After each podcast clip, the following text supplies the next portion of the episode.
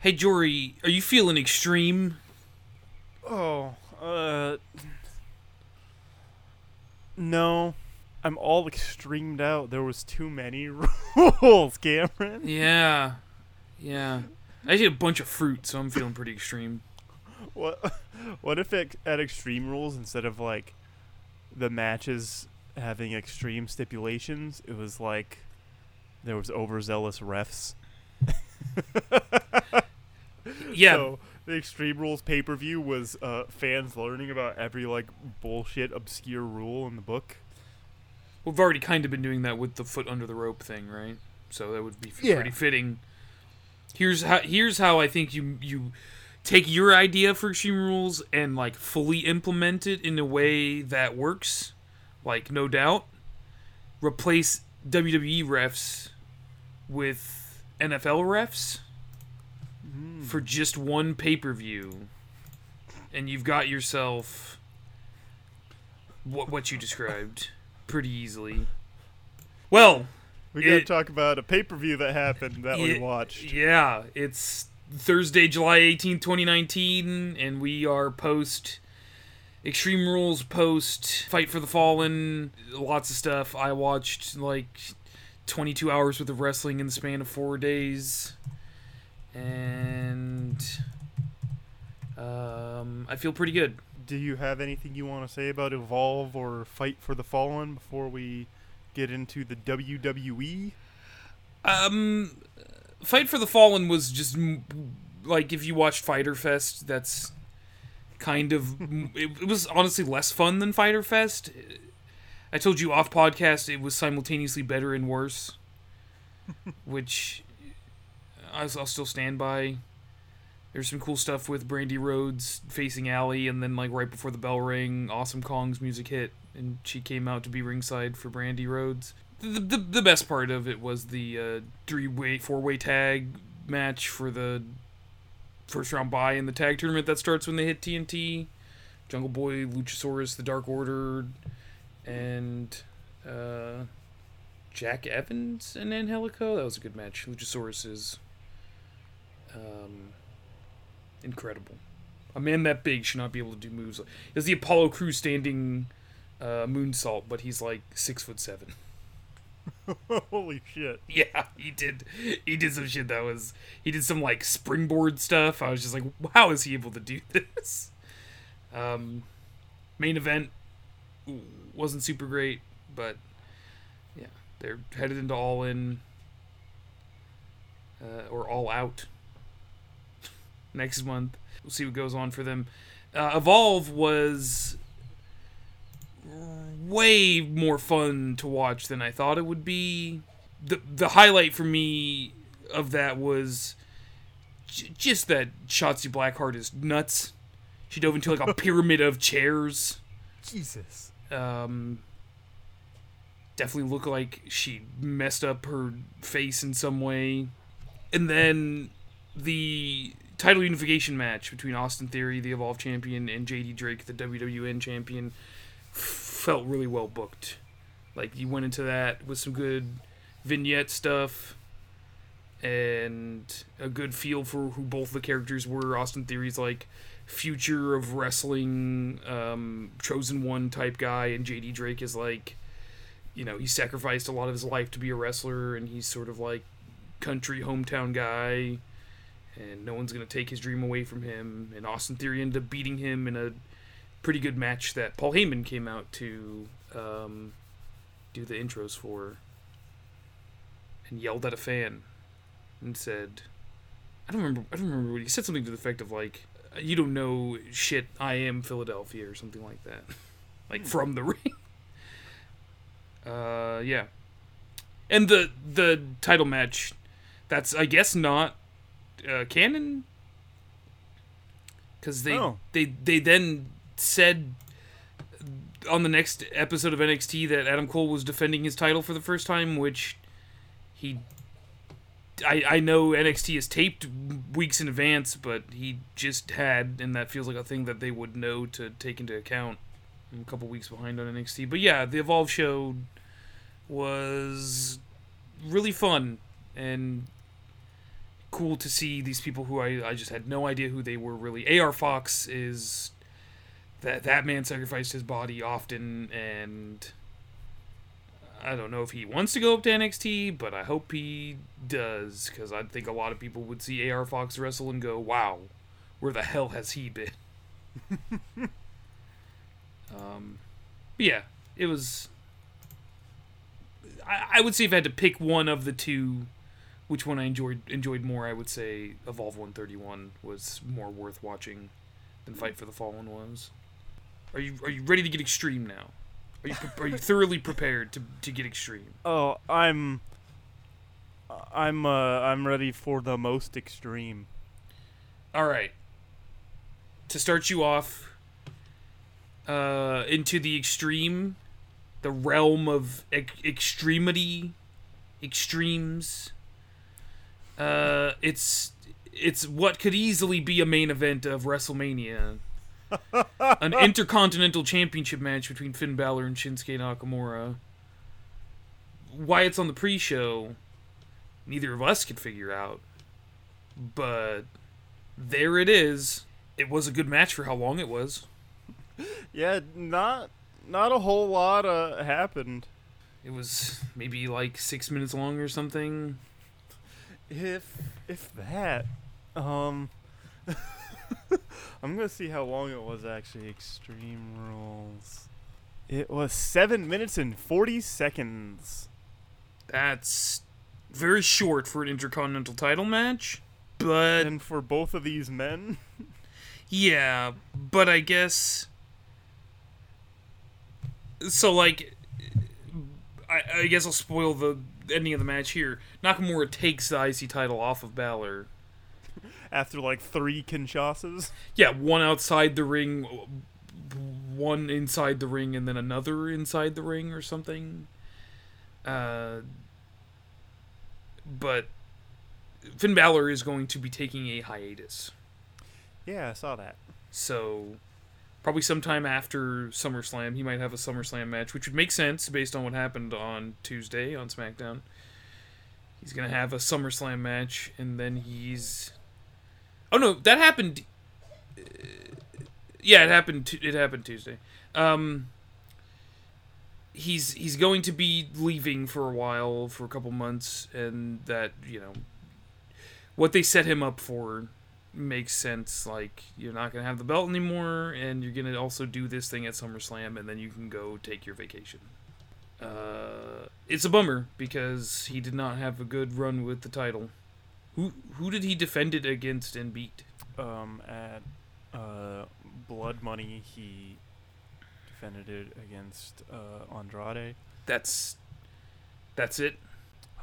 I think that's about it. There's maybe one or two matches on SmackDown. Yeah, he didn't show up much on TV after he won Yeah.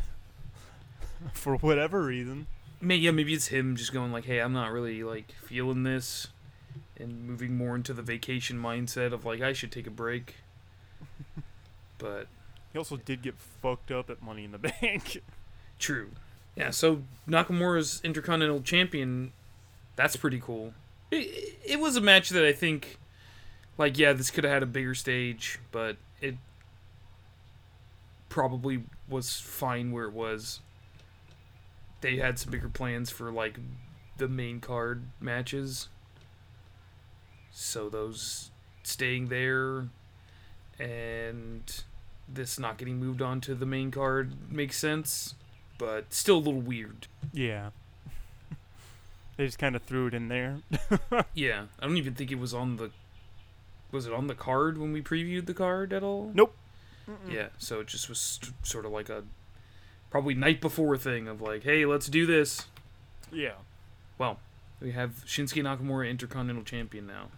I missed the other pre-show match, so Uh, it wasn't a great cruiserweight match because Gulak doesn't. It's not Gulak's fault at all. hmm. Uh, he did wrestle the night before. Oh. He did he did mess, wrestle Matt Riddle, and came out in his old uh, evolve gimmick, uh, Catch Point, which is Oh, like nice. a Yeah, it's like a it's like a wrestling terminology thing, and a bunch of guys come out and they like they're they're in like the sort of like boxing robe thing that he that he wears, and then yeah, it was it was it was pretty it was pretty good, and this match was it was fine. I didn't expect Tony Nese to beat Drew Gulak. Cause like, why would he really? Yeah. I don't know how many promos Drew Gulak is cutting on 205 Live right now because I haven't watched 205 Live in a couple weeks. Since Cedric Alexander, Buddy Murphy, and Mustafa Ali. Almost slipped there, almost said the right thing. um, he's definitely the top guy. So the main card opened with Grandpa's first because you got to get back to the nursing home. Yeah, I was amazed that uh, they started off with the graveyard dogs. Did you see they're selling shirts that said that? No, that's not great. and uh, versus Shane McMahon and Drew McIntyre. Yeah. When they I said was that was going first, I was like, wow. yeah, that's a wild pick to start off with. Yeah. Yeah. You'd think that'd be the main event, but it's smart to do it first because then everyone's not drunk and tired by the time you get to it. Yeah, so Roman Reigns doesn't have to put up with that. Yeah. Yeah. For no reason. Just, hey, I remember just hammered. I also remembered that guy was annoying a couple years ago. Boo! Uh, what do you have to say about this match? Uh, there was a really good shot and some good like camera work towards the end, like right at the very end. um, like I said, I think it was positioned well because like it's probably as good as it could have been. But if you do this four hours later, nobody cares. yeah. Yep. hmm Completely. Yeah. I think it was Shane was chokeslammed by Taker. Taker did the eye roll back and throat slash, and then you can see and it's sort of zoomed in, and then you can see McIntyre pop up behind him and do the come on, come on, I'm gonna claymore you. And then when Taker turns around, McIntyre goes in for the claymore, but gets fucking speared by Roman. That was that was honestly one of the highlights of the show. That was incredible. That was so good. What what I was hoping for the spear to uh, happen at was um when Shane was setting up for the coast to coast. Oh, I was hoping him out of the Roman air. would spear him out of the air. Hell yeah. Roman has done that before. That's scary as hell. When did he do that? It was at like a Survivor series. I saw it in a Cultaholic video, and uh, when just the timing was off just a little bit, and it knocked Shane the fuck out when he hit the gr- hit the mat. No, that's. I gotta see that. Fuck, that's fucked up. yeah.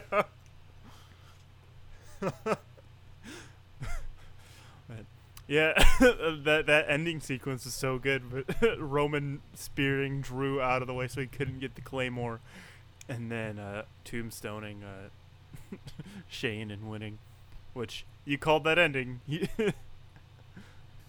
It was good, but uh, I I like the. Uh, I like the next and hopefully final potential matchup for Shane, but this was, for, when I look at this, just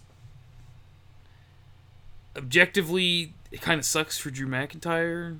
Yeah, like I don't like I said when talking about this that um I don't like how he's just uh Shane Shane McMahon's kiss ass. Yeah, you, you would think you'd pick someone else for that job opposed to Drew McIntyre. But I, they want to keep him on TV. I think they want to have him be in the public eye. Yeah, and I mean you you know that's how wrestling works. Sometimes you do you you do things. You put people over. That's just the nature of the job. Yeah. But when when I think about it, it's like what Bobby Lashley probably would have worked better as Shane McMahon's kiss ass, and that would have made this match maybe not more interesting, but like I wouldn't feel so bad because like Bobby Lashley's older. Like he's he's fine with losing to Taker and Roman. Drew McIntyre should be not main eventing, but somewhere else. But that's that's just the nature of booking when you have a million good wrestlers. Like Yeah. some people are just gonna have to do shit that it doesn't exactly make sense for their career trajectory at that time. After SummerSlam, hopefully we can see him uh, do something. He did have the tag titles. Remember that? Yeah, yeah, with uh, Dolph Ziggler. Mhm. That feels like a lifetime ago, honestly. that was this year. Last year, that was in the fall Oh, because of the Shield. oh yeah. Okay. Wow. All right. That was a lot longer ago than I thought. Definitely followed it up with a. Hey, it's okay if you are too hyped about the last match and need to go do something and walk around because this match is gonna be fine, but uh, it's it's okay to miss it. This wasn't bad, but it definitely like the the way the crowd received it was just sort of like, well, I just saw fucking Undertaker, so I I feel like um, a lot of the matches on this card just kind of ended. this is one of them. This is this is definitely one of them where uh, it's the revival defending their Raw tag team titles against the soon-to-be seven-time tag champions, the Usos, or so they think. And it's a fine bout because the revival and the Usos are good at tag team wrestling, but uh, they it doesn't go on for very long. Yeah, when it feels like it's picking up steam is when it ends. Yeah. We're, Yeah. This this pay per view also felt like we had uh, a bloated card for the first time in a while. Yeah, it felt like half of these matches didn't. Well, I want to say half. Let me look at some of these. I think there were out of the twelve matches, probably like six of them were worth a shit. I would say like, like not like, not like good versus bad, but like some of these were just like. Yeah, you want to you want to see tag action. You guys complain you don't see the Raw Tag Team Champ. There they are. You know, this this match uh, was one of them. It definitely feel, felt like part of the bloat. Usos versus the Revival. What's the verdict? How do you feel about this? Uh, we're gonna see it again at SummerSlam, I'm sure. Yeah, okay. I I agree. Uh, Revival win with the Shatter Machine. Uh, and then we uh, move on to a debut. Yeah. Finally, someone answered Aleister Black's call for someone to fight him. And who was it? It was Cesaro. Damn. When you sim in universe mode and you're pleasantly surprised.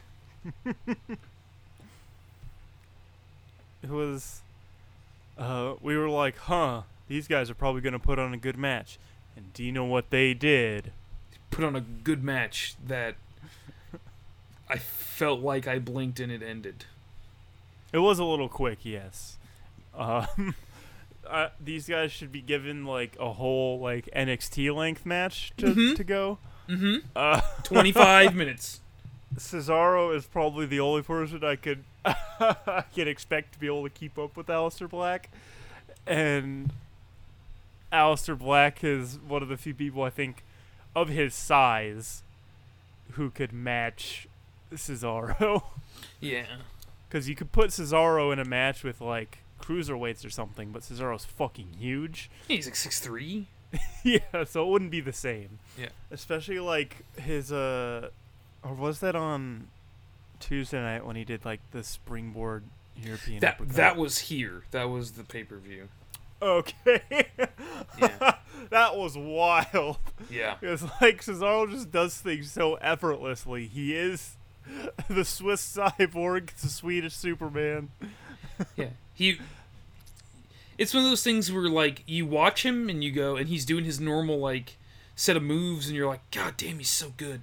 And then he'll like add something in there, and you're like, what? The, where the fuck did that come from? like, it's like a, a- in the move list you never checked because Tekken has too long of a move list, and you get to the bottom, and you're like, there it is. Yeah, I see where Cesaro got that from. God damn. It, it's like you're, you're learning a character in a fighting game, and you're like, I just don't get it. And then at the very bottom move list, it's it's the motion to change stances, and you're like, oh, Yeah, okay.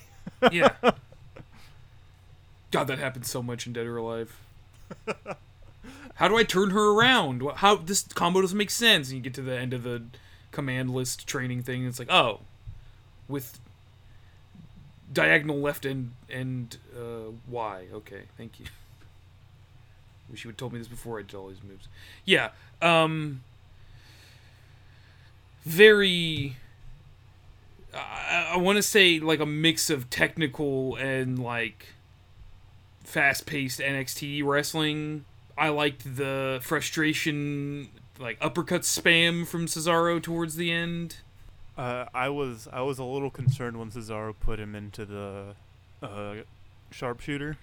Oh yeah, yeah. Aleister does not seem like the guy to tap out, but the sharpshooter is like the most protected submission ever. it's like sharpshooter, crossface, and walls of Jericho. Which Cesaro also used a crossface in this match, didn't he? Or am I Yeah, he, imagining? he he shifted from the sharpshooter into a cross. That's okay. He's trying to the kill this man. man. Yeah. he is the man. and uh, th- this is where it kind of works for it to just end out of nowhere because that's just that's how That's how Aleister Aleister Black's Black- Black Mass works. Mhm. Is Cesaro's just standing there and he just gets smacked with that foot and he's just down. He's out.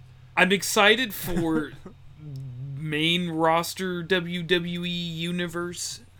I'm using the good buzzwords to um, become familiarized with the Black Mass because they didn't really react the way I am accustomed to Black Mass getting the getting the reaction of because like the Black Mass is usually like oh you see it everyone is jumping up and down and Yeah. screaming and counting along. They saw it and they were just like oh okay It's a spin kick.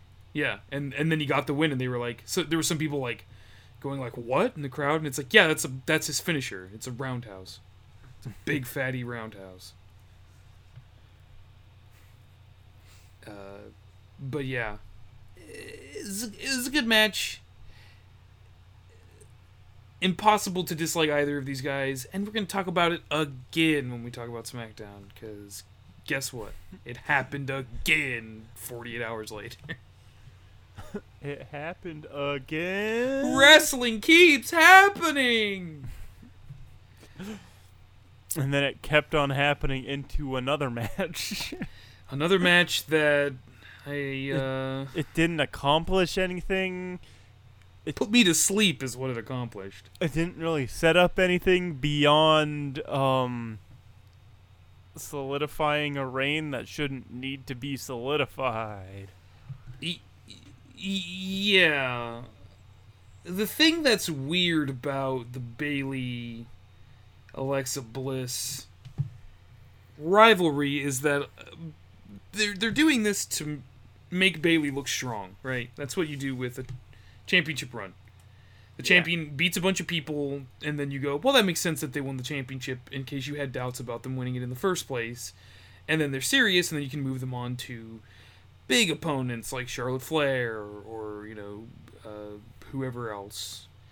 Uh, let's say maybe for Kofi, it's Daniel Bryan again or Roman Reigns for some weird. You know, you position them where a match against other people at the top of the card makes sense.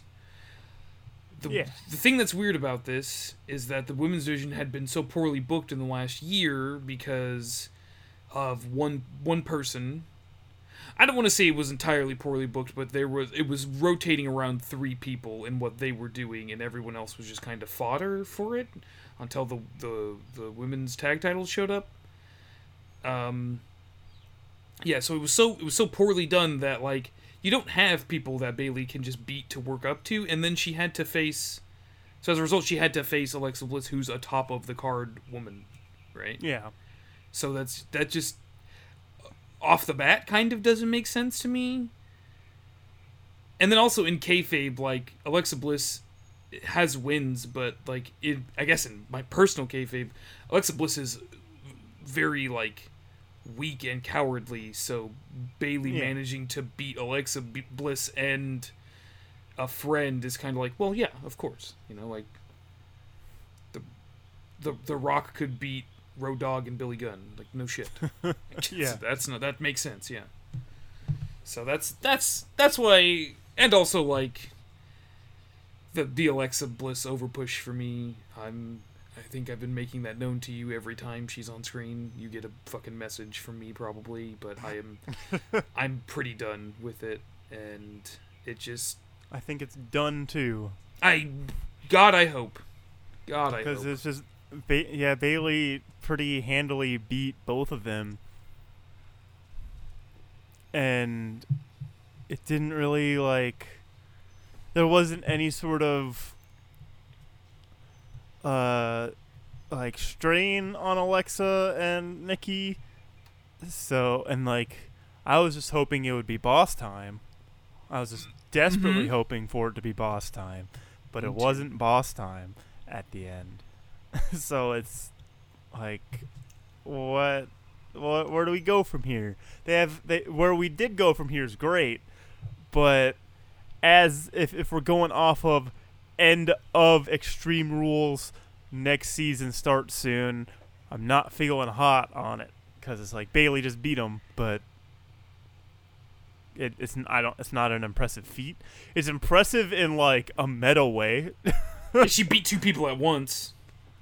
Not even that she she got to go over Alexa Bliss. Like that's Oh, oh, impressive. y- abs- absolutely, yeah. That's that's shocking. I could not But the- believe that she won as easily as she did in a handicap match, and uh, a handicap match that included Alexa Bliss on the other side. Like that's that's nuts. For uh, Bliss and Cross, though, I think they're probably going to head to the women's tag division. oh yeah, that's back. Back TM. Sorta TM. Uh, They're being remembered. Yeah, they there's a lot of I think natural women's tag teams. You know, the Iconics, um, uh, Fire and Desire, excellent name. Uh, Kabuki Warriors, because you know they're both Japanese, so that means they're At least they're actually friends. yeah yeah. I heard I I, I don't I didn't hear I read recently. Uh, someone was saying they should add Io to this when she gets called up and have like a like a, a mean girl heel stable. And someone was like dude they can't do that. Io and Asuka hate each other in real life and have gotten into like fist fights. And i couldn't really find anything i didn't look super hard but i couldn't really find anything on whether or not that's true That's that's definitely not true because they were like I remember them talking about watching a spooky movie and they like posted a picture together. and that this was in like the last couple months right Yeah, like when they're all employed by. WWE. yeah so probably in the last like six months this happened yeah i feel like i remember like that too something like that too so i was i read that and i was like do they really hate each other like maybe maybe io and, and asuka got in a fight in like 2011 or something like that and Yeah. they've worked this shit out and this guy in his mind was like no dude i remember when they fought eight years ago dude or maybe Yeah. this has become now a TMZ wrestling gossip podcast. Maisie, maybe uh, Kairi holds the the friendship between the three of them together. Maybe the only thing stopping Asuka and Io from fighting is Kairi's presence. Which, hey, if you want to have a shoot wrestling match between Shirai and and Asuka, be my guest. That's fine. Um, if there if there was anything, it's probably just like a disagreement happened, and because it's fucking wrestling, people don't know how to like Oh yeah. act normal and like, they hate each other. Oh yeah. Or they just got journalism. worked by a real wrestling angle, by like a sh- uh, a wrestling angle. them yelling at each other in a shimmer ring or something. Dude, see they hate each other. They're fucking wrestling. What do you expect? Last man standing. Braun Strowman versus Bobby Lashley, the Dominator. I only saw like half this match. I had to go do something. Well, I saw the good it bits. wasn't. It wasn't nearly as exciting as our WrestleMania Last Man Standing match. Ye- yeah, I totally could see like it was probably like produced and booked in the same way. Probably had some of the same people like producing it. But the Miz and Shane McMahon is probably a little more interesting than just big ass guy versus big ass guy number two. Yeah, I think you've ruined this for me because, like, whenever I see it happening, I can hear you going like, if they actually did that, it would be interesting to watch because I want to know who's stronger. And I'm like, fuck, I really want to know who's stronger between the two of them. like, one of them's just fucking big, and the other one's like, he made himself really big. one's workout big and one's big big. yeah, like natural from birth big. yeah. Uh, I came in about when they were going into the crowd. I think they were already in the crowd when I showed up. Yeah, that's When that's it started. when it mattered. yeah. Uh, I, I think the highlight for me was uh, Lashley taking down Strowman when he was doing his shoulder tackle thing, Yeah. Yeah. like spearing him while he's doing that is great. Yeah, I, I liked um didn't didn't Lashley completely hurdle uh, a barricade to avoid Strowman in this match? Yep.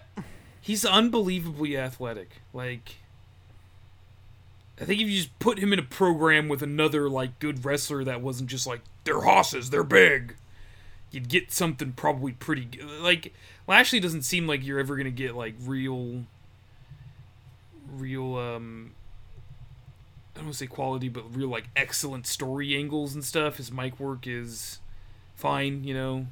If you just put him in like a good ass wrestling match for like 15 20 minutes, he'd probably be fucking great. Put him up against Cesaro. Yeah, yeah, exactly. Someone else who's like similarly gifted, I would say, in terms of athleticism, but also is big as hell. Height wise, obviously, no one's Bobby Lashley big. That's just not possible. the Rock probably is the only other So- person. Someone who has as many veins ready to explode out. Cena. uh, yeah. So, how many of those people? Okay, the specific spot where Lashley throws a fan into Strowman. Do you remember this? Yeah, that's definitely a plant. Yeah, that whole like row were plants because they were all just people wearing like normal shirts, and then over the normal shirt was like a Rusev Day shirt or some shit, just whatever Yeah. shirt they had in the back. Yeah, they just threw him some merch to put to put on. Yeah, that was I. It's kind of hammy, but I really liked Lashley throwing the fan at the guy at, or at Strowman. That's that's super cool. yeah. Because at that point, that solidifies like they're they're just big kaiju fucking wrecking everything around. But uh, of course, La- uh, Lashley didn't win. yeah, he got power slammed through one of those big contraptions with the big foam blocks in them. he got power slammed through a structure that's made to take falls through because it looks scary. Yeah. And then as the count was happening, because this was the last man standing match, um, he broke out of that structure while La- Lashley was laying in it. Yeah. Um, I think it, I think it was pretty good from what I saw. There doesn't need to be like storytelling depth to this because it is just straight up like put these big dudes in a ring and make them fight each other. Just make them throw each other through guardrails and throw people at each other and break tables. Um, that was the other crazy spot is they were up on like the sound mixing area. Oh no, it was it was the it was the um foreign announce tables. And Strowman threw Lashley over one of those, and he like hit some of the Oh, he like. definitely took someone out. I Yeah, think it- he, uh, that was, was either the like Russian the Mandarin guy? or the Russian table. yeah, well, because it was right at the end where the Mandarin and Russian table were, and there was an announcer that took some time to get up. yeah. I would like to hear that audio. I would like to hear that. I wonder if that was just sort of like a, all right, we're gonna do this, and they know, and they just sort of forgot, or it was just like a, let's let's do the like you know, they maybe talked a little bit before the match, like I'm gonna throw you over those those tables. Those announce tables deserve some love too, and they just they just didn't know because Bobby Lashley crushed two people. that was probably my Yeah. favorite spot of the night because like or of the match because that's just like if if it's if they weren't told that's messed up like you should tell your people when there's bodies flying their way but also like it does- it puts on display the like these two big monsters have reckless abandon for those around them you know like i i think that's kind of good like i said it doesn't need to be pretty it doesn't need to be deep it just needs to be big and brutal Yeah. It was it was pretty cool. Where do these two guys go from here? Um. I don't know. Uh, yeah, I have no idea. Braun Strowman goes to SummerSlam for sure. Bobby Lashley probably finds some sort of opponent to do something. All right, a not bloat match. Triple threat match for the SmackDown Tag Team Championships. New Day look to make it seven-time champions. Yeah. Uh, heavy machinery. Six. So they were on five looking for six, or they were on six looking Yeah, for seven. they're on five looking for six. Okay, okay. Remember, Um, they won uh, fifth fifth time because the one of the Bludgeon Brothers was hurt. oh yeah, and I remember King- that. That was really cool. There's the King Booker uh, coronation, yeah, the next week. and then they lost him because of the Big Show. oh yeah. That's why you forgot because they lost him because the Big Show. Well, it's walking Ambien. Uh, against the champions, Plans Tag Team, Rowan and Daniel Bryan, the Odd Couple. Um, what'd you think of this tag team display? All these guys are good. Yeah. Yeah, they are. There, there's a lot of close falls too. Like a, a pretty uh, this match wasn't very long either. Like you said, a lot of these matches weren't long.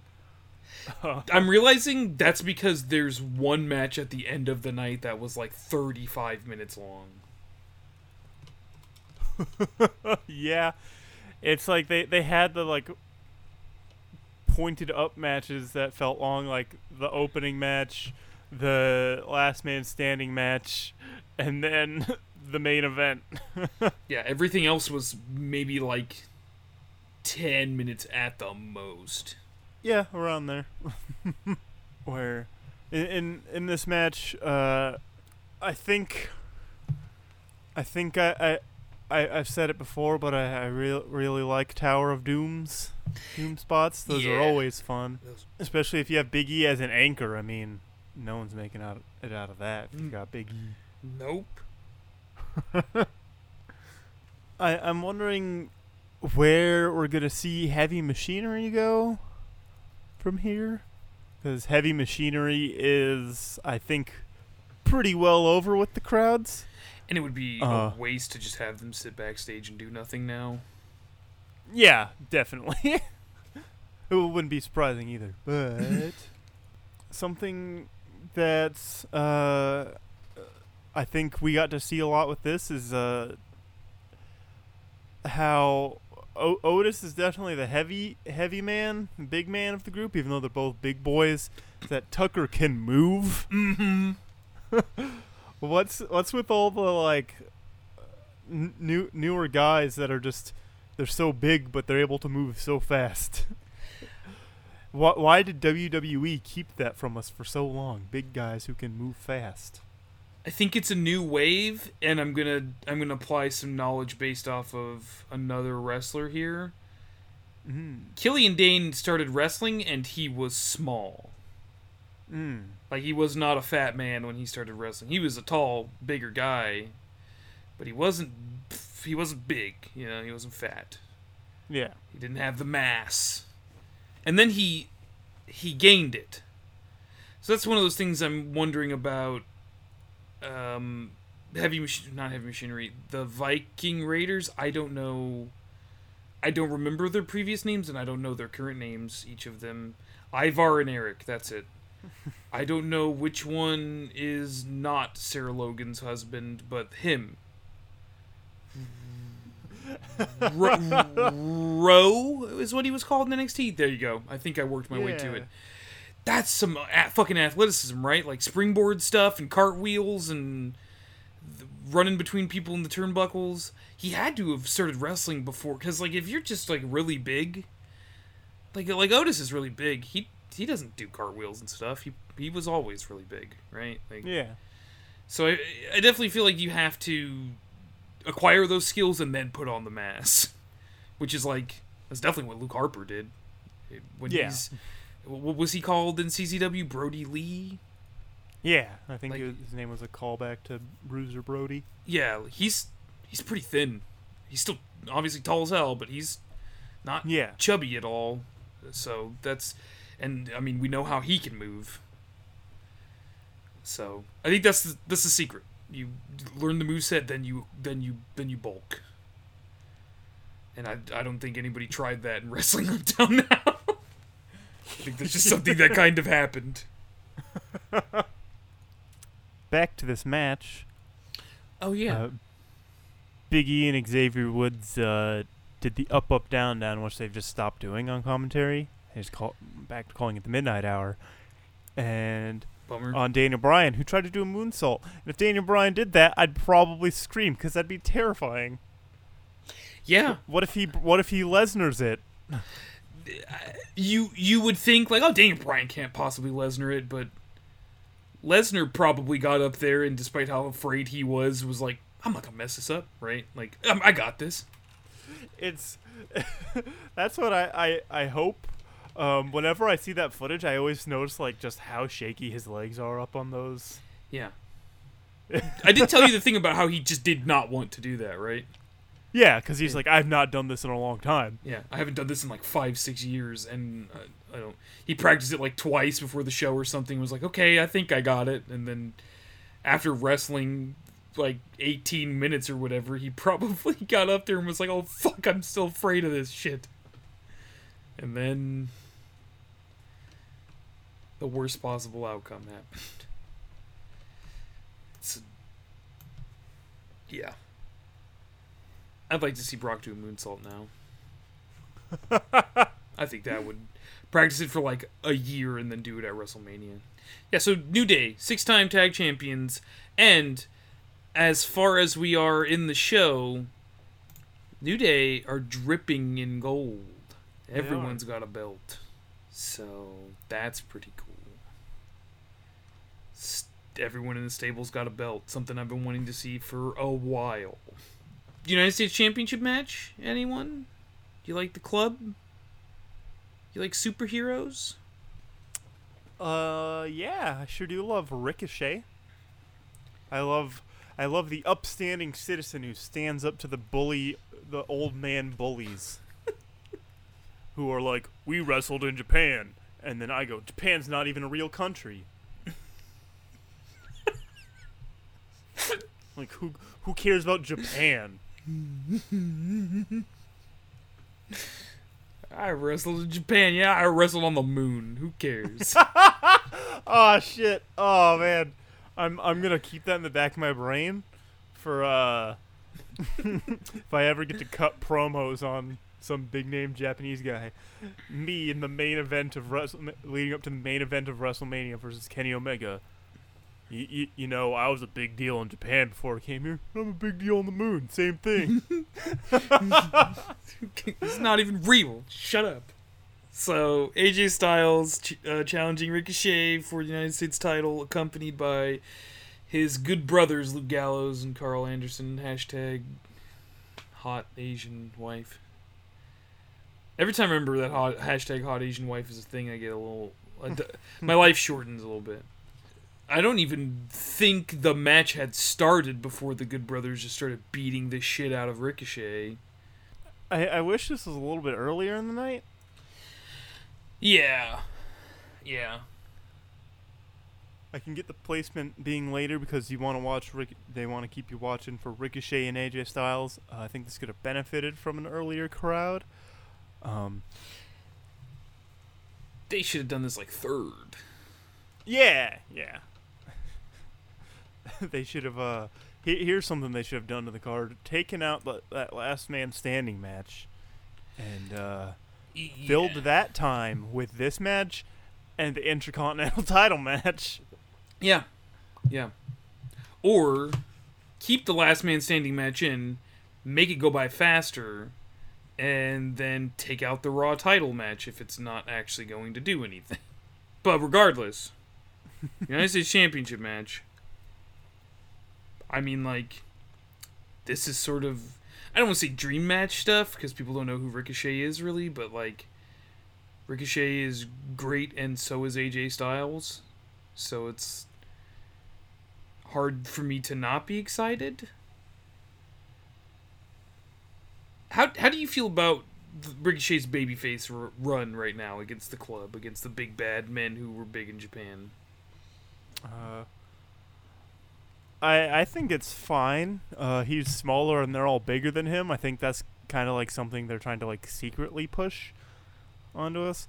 Um, I think having him go against some more established wrestling guys is is good because he gets to put on good matches, and that's really what's important, right? Is Yep. the matches. Yeah. Um, even though I, I will I will be the number one advocate for uh, storytelling and everything. Mm-hmm. Uh, you should care about the matches, and the, and the care about this really is that we want to see the good guy Ricochet uh, win the title. We want to see him keep the title. Yeah. We want to see him prosper. You, you don't want to see the bad guys. Don't want to see the bad guys win. I want to see the bad guys do stuff because I like seeing AJ Styles be a bad guy. It's great. But uh, it, it seems pretty cut and dry. It, it Ricochet is just like good match, and AJ and the club are like fuck you. yeah. Ricochet is just trying to live his life, and the club is just like I don't like him because he's new. Yeah. Yeah. Yeah. And they, they kind of ha- it, it works too because Ricochet he's already won the U.S. title, and look at what uh, Gallows and Anderson have done in the last year. They've been on SmackDown like four or five times, in losing efforts each time. Yeah. Close to winning sometimes, but Yeah, uh, they haven't gotten to do anything that looks cool until this. AJ Styles, AJ Styles ran, was the face that that ran the house that he built, SmackDown Live, That- for a whole year. That thing that's never made sense to me. I get it's his catchphrase, but like it worked in TNA because he did build TNA, sort of. But did he build SmackDown Live? That's that's something where he's saying that sometime, and then you hear like he's he's do, he's in the middle of doing that, and it's like lead up to WrestleMania, and then you hear.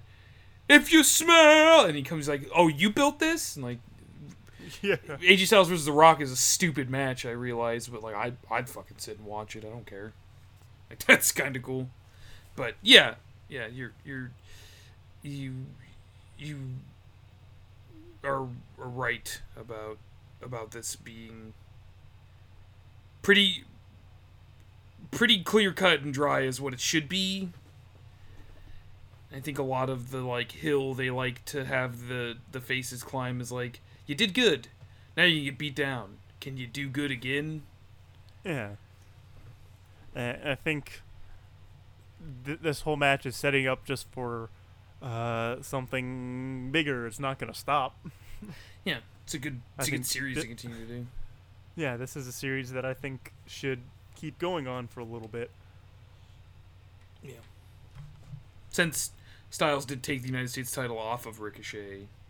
I think we'll see a rematch at SummerSlam. Yeah, and they'll put on an even better match because this one was good. They Yeah. can do better Yeah.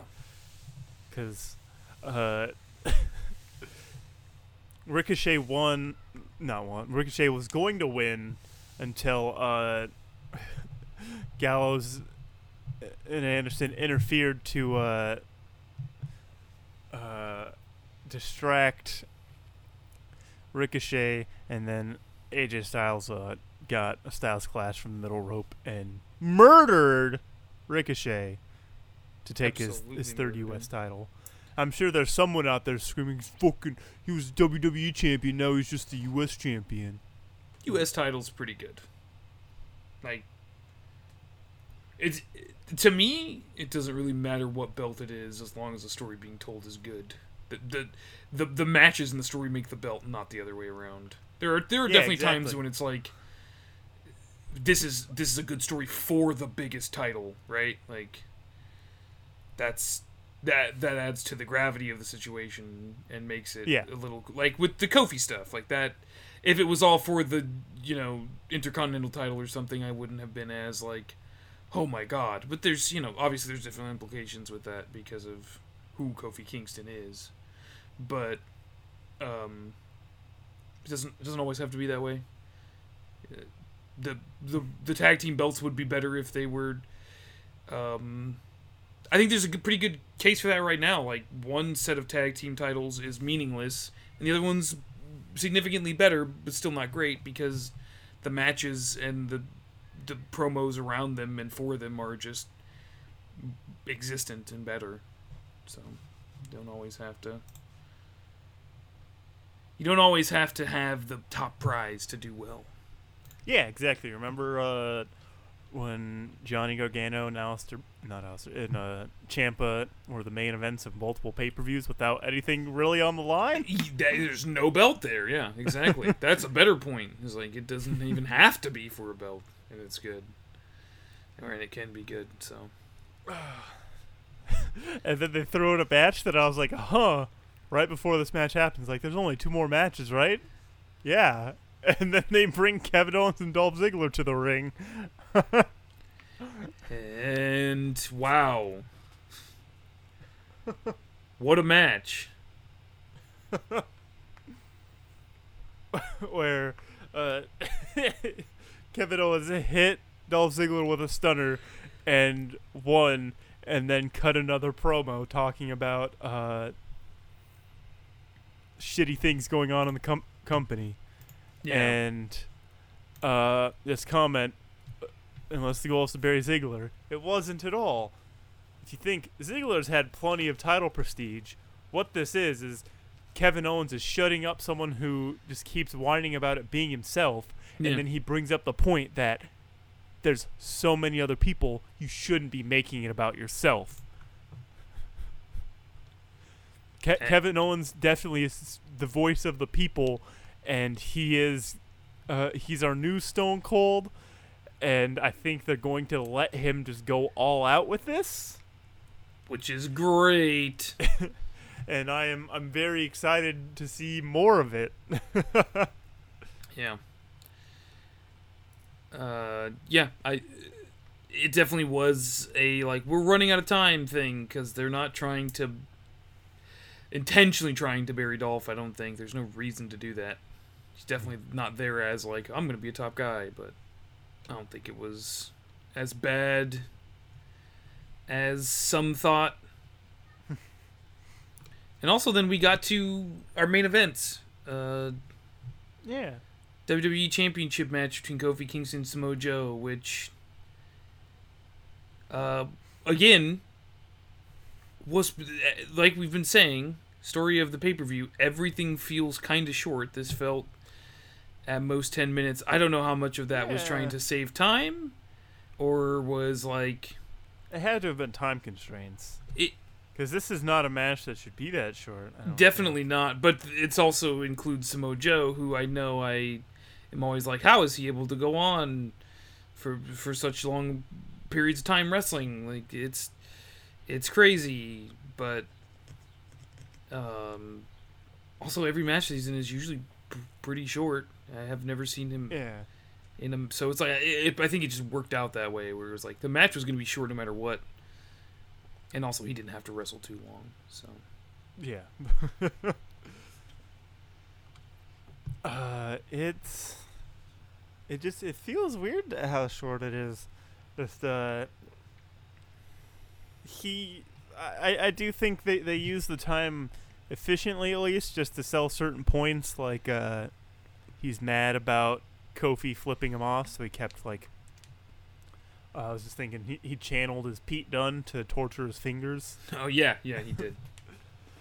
Uh, Kofi did it again, which was good. We didn't get to see it this time, but we know he did it.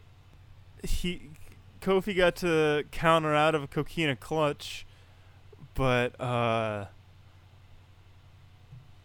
it, it just kind of ended when Kofi just hit the Trouble in Paradise. Yeah. won Yeah. and then got to celebrate, and then I'm like, uh, and then it cuts to the commercials that they do on pay per views, and I was like, okay, Thank God. Yeah. So Kofi escaped with his title. I don't want to say escape. he escaped Brock Lesnar, but otherwise he handily beat Samoa Joe. Everyone in the New Day has gold.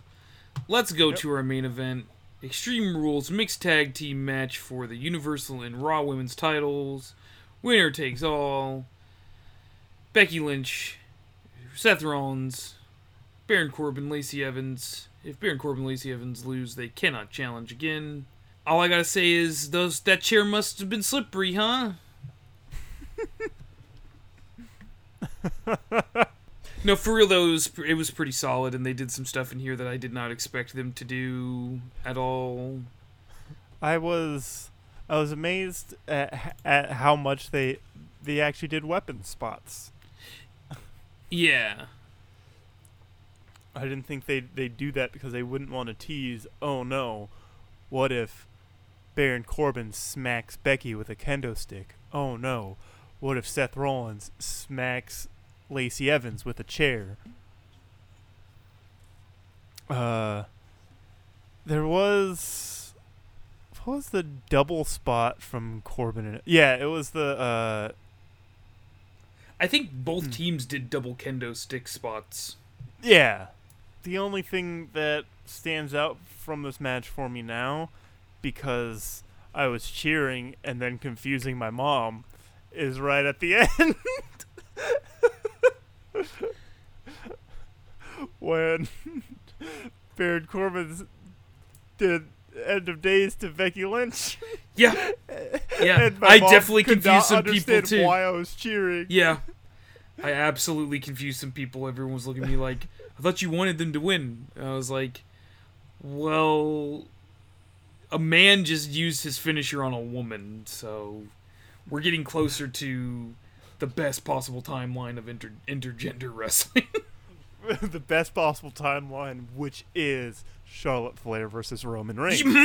yeah, yeah. I think if we can get Charlotte Flair versus Roman Reigns to main event of WrestleMania, that's the series finale of WWE. That's it. There's nothing else you can do after that. uh, where uh, Oh wait, sorry, I forgot about Kairi Sane versus Brock Lesnar because that, that's I don't know why that is a big meme, but it's good. what what I want from Kairi Sane versus Brock Lesnar, she hits him with the insane elbow, and he does the the funny Bork face that he did when he had Finn Balor locked in the Kimura, but Yeah. he's doing it out of pain and not out of like, straining. yeah. Yeah, that's. I like all the. Have you seen the Photoshop of Sane spearing Lesnar? It's like perfect. It's like a perfect Photoshop. He's like, he. It, they took a, a spear photo from when he got speared by Roman and perfectly photoshopped Sane in there, and it's like in a cage in front of like a WrestleMania crowd, and like everyone's standing up and cheering in the back. It's really funny. Yeah, like at the end of days, this is this is where I don't like it. This is nitpicky. Some people are gonna be like, "You, you're being sensitive" or whatever. I don't like the the outcome of end of days to Becky Lynch of being uh, that Seth Rollins has to defend the woman. Yeah, that that was definitely it's- where I sort of was like, uh, It's like that's something that is sold mostly on commentary, and that's what they did. Um, let's take like like an example we could use is like the cutest tag team in the world or whatever, with Joey Ryan and Candice LeRae. yeah, I feel like Candice LeRae. I, I could just ask my friend who has wrestled them. Um, like if if Candice takes a spot, Joey Ryan doesn't go. I have to protect her. Yeah. she's the lady. It's the you, you could just tell it as oh my partner who is someone I care about is just got attacked, but it's the climate of WWE and how they frame things, which I, I yeah, get women's it. revolution. I, I, I definitely I yeah I definitely get like why they, they have it that way, but I wish it wasn't. And uh, Yeah, Seth Rollins gave a bunch of stomps to Baron Corbin and then won, so they got to keep their belts. that's it, and the show ended. Of course it didn't. I feel really bad because I I occasionally watch like SmackDown and Raw from like 2002, 2001 cuz I like reliving being 9 years old. and anytime Brock Lesnar is on screen, I'm like, "Fuck yeah, he's cool." Paul Heyman and Brock Lesnar are cool. And when I see them now in 2019, I'm just like, not cool. Really fucking lame actually. it's like eh, I'm, I'm convinced people just like things happening. They just like cash-ins, yeah. I, I saw a lot of people on Twitter going like, "S- "Yeah, this is the, definitely the reaction of people who feel like Brock Lesnar's ruining the company." And it's like they're they're just hammered and like the idea of a cash-in right now. Like they would be reacting this way if it was fucking uh, Titus O'Neil with the fucking briefcase. Like they they don't oh, do you care. know what would happen if if Titus O'Neil came out to cash in? He would have the briefcase dangling from his hand as he does the ooh ooh Yeah. thing, and the entire fucking Oh man! would be doing it. oh man! Now I want a Titus cash in. with you would do that, and everyone, and co- you'd probably get like it'd probably be Byron Saxton. We'd get to hear on commentary him doing it too. Hell yeah! So that that would be great. But yeah, people are just excited by a thing happening. Yeah. Yeah. That's that's just how wrestling goes. Like it's late in the night. He teased Paul Heyman teased it earlier in the week.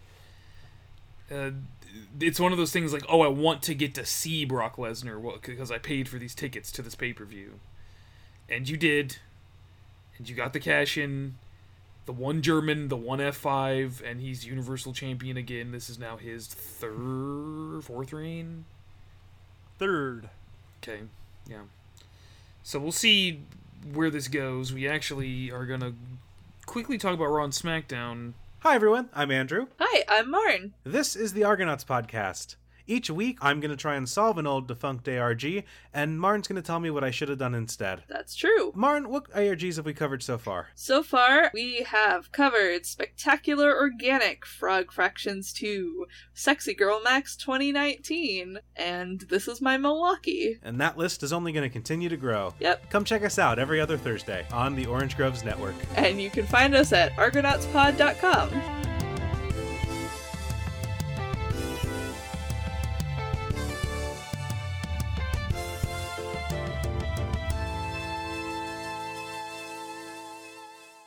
There was some build up to SummerSlam. We know SummerSlam matches already. They yeah, they just like hit the ground running for SummerSlam.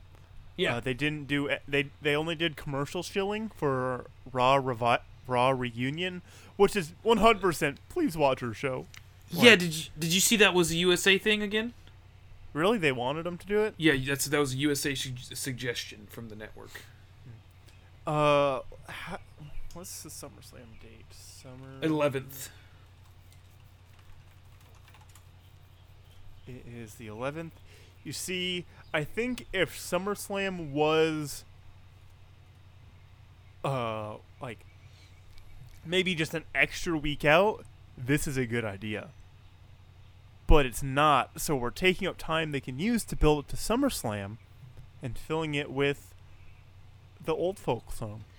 They're gonna wheel out Hulk Hogan because Yeah. Hulk Hogan's be like, "Have you forgot? Have you forgot the racist thing I did, brother?" I'm And then I'm sorry, ev- New Day brothers. e- e- everyone in the arena is gonna be like, "Woo, Hogan!" But everyone at home is gonna be like, "What the fuck?" I actually Uh, genuinely don't want this. Yeah. They're they're gonna wheel out Ted DiBiase, and he's gonna be like, "Guess what? my I just bought my million dollar house for my son." Also, Jesus loves you because he's a pastor. Okay. Yeah. Yeah, it just feels like Raw 25 too. I, I That's hope this they- coming Monday, isn't it? Yeah, it's this Monday. Fuck. Yeah. This I'm upcoming Monday. I'm like mean, I'm excited still- to see people I like, but um, it's also like this just takes away from building on people I like who wrestle still. I uh I'm all I the only thing I want from it, and it's gonna be uh, a terrible waste of time if they don't. Is uh, I need Stone Cold and KO to hit a stunner on Vince and Shane at the same time, Yeah, if you, I agree. If you fuck that up somehow, and then share a beer. I need Kevin Owens to share a beer with yeah, with Stone Cold because there's probably a chance that Kevin Owens will break character and mark out over it. yeah. Yeah. That's what I want to happen. The worst case scenario in that is they're sharing the beer and then Stone Cold stunners KO and goes like, "That's for using my move, bitch," like or something like that on the mic. and, like- and then he goes into the back and then you you look he he lines up uh the entire NXT roster and then all of the hot up and coming stars and stunners them one by one yeah, yeah. Might as well just bury everybody if you're burying and KO. and then and then Triple H comes comes by and as they're laying on the ground he pedigrees each and every one of them You joke, but this is literally what happened from like 2001 to 2004. The, the entirety of wrestling, or uh, WWE anyway. and then Triple H throws money at all the black superstars okay Yeah, yeah. Um, Raw kicked off with Paul Heyman cutting a promo over who gets to be the number one contender over the you know the Universal title. It's going to be a battle royal at the end of the night. Seth Rollins, Randy Orton, Big E, Cesaro, Braun Strowman, Rey Mysterio, Baron Corbin, Sami Zayn, Bobby Lashley, and the big dog, Roman Reigns. When I see this list, there's two matches out of these that I really want, and one of them that I kind of want. Can you guess which ones? I'm guessing the one you, the two you really want are. Mm, I'm gonna say Biggie and Cesaro, and the one you kind of want are is uh is Bobby Lashley. Those are the three. Sort of. The ones I really want are Bobby Lashley and Cesaro, because I think they're both big guys. Uh, I think Brock versus Bobby Lashley needs to happen before one of them retires. M- Mania, please, no belt on the line. Just Yeah, just like let them throw each other around have- like Bobby and Braun did. Yeah, let let it be like this would be something that I, I don't know how I could do this in like a wrestling, but I think it'd be interesting because they both have the amateur wrestling background. They both kind of like came up around the same time. They're both similar age. I think if you just had them like it starts off as a regular match, and at some point they just announce that it's like a last man standing match or something. Because they have that amateur wrestling background and stuff like that, so they just it's like a good technical match. I'm just pretending like uh, Brock Lesnar gives enough of a shit to do that. Um, and they have they have that, and then it just goes into like uh, just a crazy brawl. That'd be cool. Cesaro, Cesaro was a former Heyman guy. Heyman said he is interested in that matchup, even. Uh, and that'd be great. And the one I kind of want is Randy Orton versus Brock Lesnar. There's a market for that, right?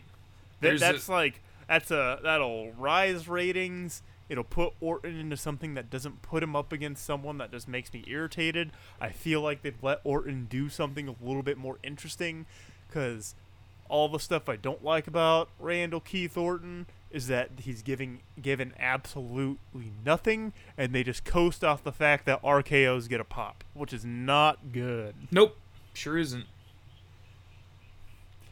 and it, it, it makes it makes the character boring. Uh, moves moves are cool, but it doesn't do anything for me. And then the rest of the people in this match, I don't, I, I absolutely don't want Seth Rollins back in it. I don't want a rematch. Nope. Rom- Roman Really Reigns. I mean, rematch. if if Really Roman Reigns Roman just either. does what he did last year, that'd be funny. Uh, that, but no, if Braun Strowman's in there. I uh, I'll fall asleep because Mhm. Braun Strowman has shown that he can't beat Brock Lesnar. Yeah, I was I was oddly hoping for Randy Orton or Biggie Langston, and Biggie. Wow, I just said Biggie Langston. That's weird. Um, Biggie is interesting to me because he again, eh, there's the amateur wrestling stuff, the powerlifting stuff, similar bodies. Yeah. just big guys throwing each other around like that's not bad and the prospect of you can do a build up for Big E as like he'll be universal champion and tag team champion. Kofi will be wwe champion and tag team champion. Then xavier can go for the intercontinental champion or something. And it's Uh, like if, if Xavier had a singles title, that would be the day. yeah like that's that's why that was so interesting to me is like just put all the belts on new day and then everyone kind of goes like you guys are annoying and they're like well we're just good. That's i like that. But yeah, Yeah. randy orton was probably my number one choice and um he Heyman did- said they're all Brock's bitches. yeah uh ricochet joined the usos in a match against robert roode and the revival The Usos and Ricochet are a good uh, team up. Yeah, I think Bobby. I think Robert Roode, even though he has a beard again, versus the revival is, or uh, with the revival is pretty good. Like these teams weirdly like have synergy, right? Like that's Yeah, because he's a good technical wrestler. yeah. I think that was great. Yeah, that's uh, a win for the, the, match baby felt faces. pretty throwaway, except for uh, the club coming out and attacking uh, Ricochet. Uh, he didn't come out on top on that, did he? Uh, no, he did not. Yeah, so they took his belt, and then while he was bouncing back and like, okay, I can, I'll live without the U.S. title. I'll be fine. They beat him down Yeah. again for some reason. True bad guys. That's the most interesting thing. Uh, the Usos and the revive and the revival are probably locked together still, and Robert Roode gets to be on TV. Hooray! Please don't leave. Is what that is. Um, Viking Raiders squash match next. waste of time. Uh, Cedric Uh, Alexander was being happy in the locker room with his friends. So Drew McIntyre walked in the locker room and was like, hey, shut the fuck up. And Cedric Alexander was like, "N- no, man, and I'm gonna beat you. Let's go. to the Let's go to the ring later on tonight, and I'm gonna beat you. And uh, he did. Cedric Alexander beat Drew McIntyre. Um, he reversed an Alabama slam into a, a pinning combination and got the pin on Drew McIntyre. That leads me to believe that this is going to be seen as like a oop, one one time thing, and now he's going to get claymored into a grave over the next couple weeks. That's fun, but it's still exciting to see him uh, win. I, I just I just wanted him to I just wanted to see him do the lumbar check on that fucking giant man. oh, me too. That that in, that twice the, his size man. That would have been hilarious. Um, all right, here's a big thing of the night: Finn Balor versus Samoa Joe. Both men lost their titles at Extreme Rules. Which one's gonna come out on top? Uh, it's Samoa Joe. Yeah. He he uh, beat him with a sling blade coup de grace combo because that's what Finn Balor does. Uh, or no, Samoa Joe. Actually, Samoa Joe won with Yeah. Coquina Clutch. Uh, I don't know how he won. It's Yeah. not super important, but Finn Balor was Yeah. mad enough to attack Samoa Joe afterward, which was it's very out of character for Finn Balor. So he's pretty frustrated after losing that title. yeah. And then something happened as he stood over Samoa Joe, or at least tall in the ring. I think Joe had left.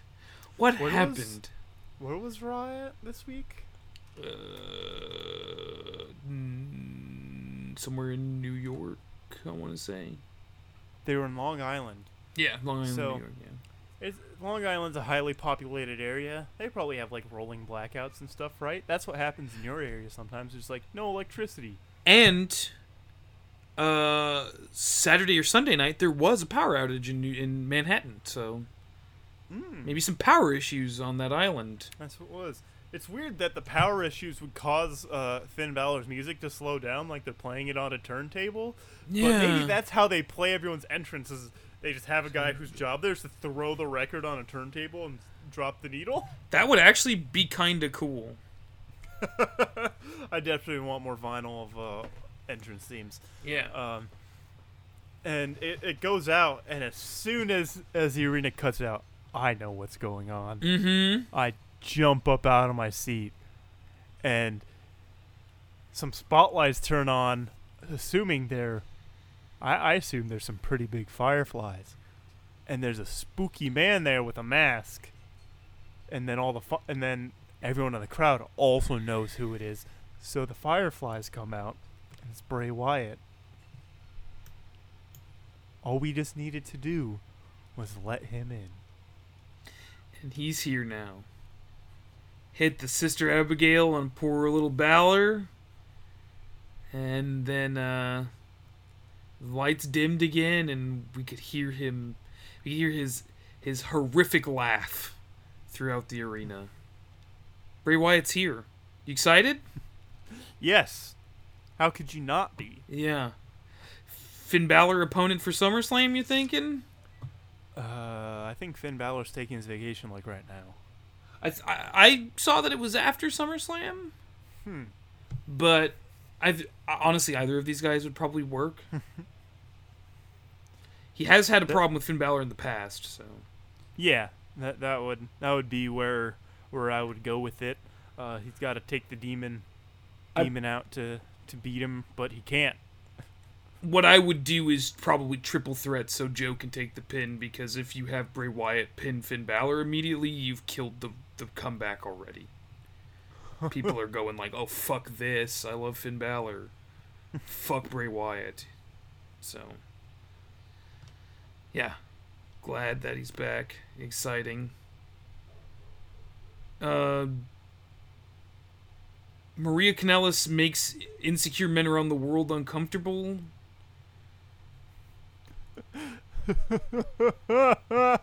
by yelling at Mike.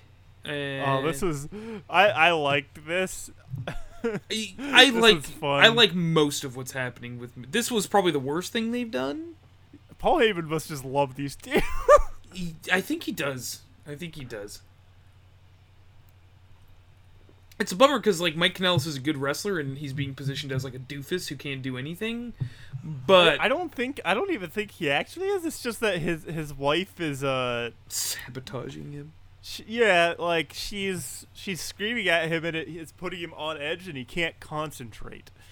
Like it's it's really funny to see Zack Ryder in the ring and then uh and he's using Kurt Hawkins music Yeah.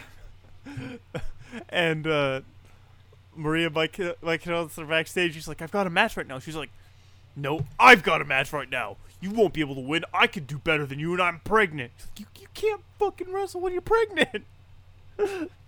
Yeah. So he like goes out and runs past her and then goes in the ring and immediately gets hit by a big move from from Zack Ryder and takes the loss in seconds. And Maria is validated and seems happier than anything.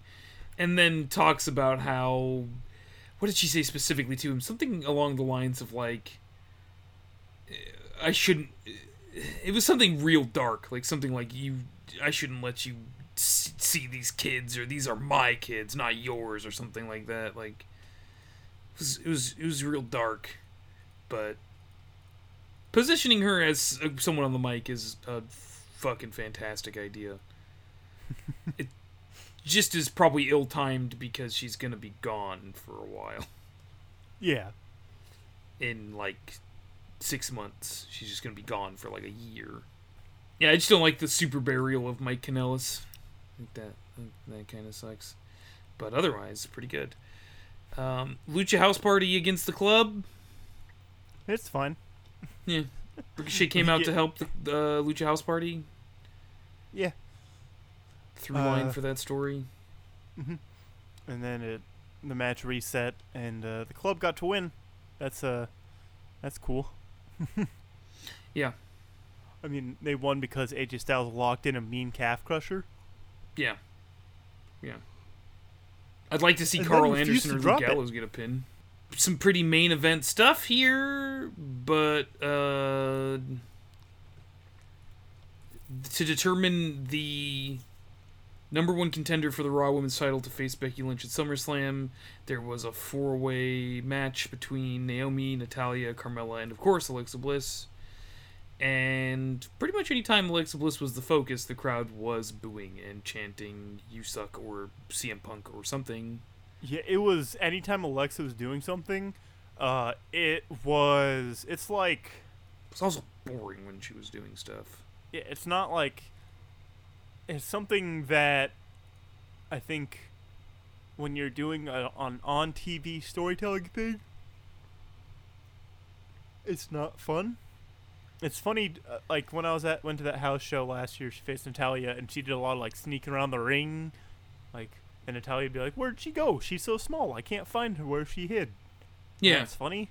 But like in this, the only time it got any sort of reaction out of me is when Natalya had the sharpshooter locked in, and then she just like climbed in yeah, to get Yeah. the fin. That's funny. That's Yeah. good.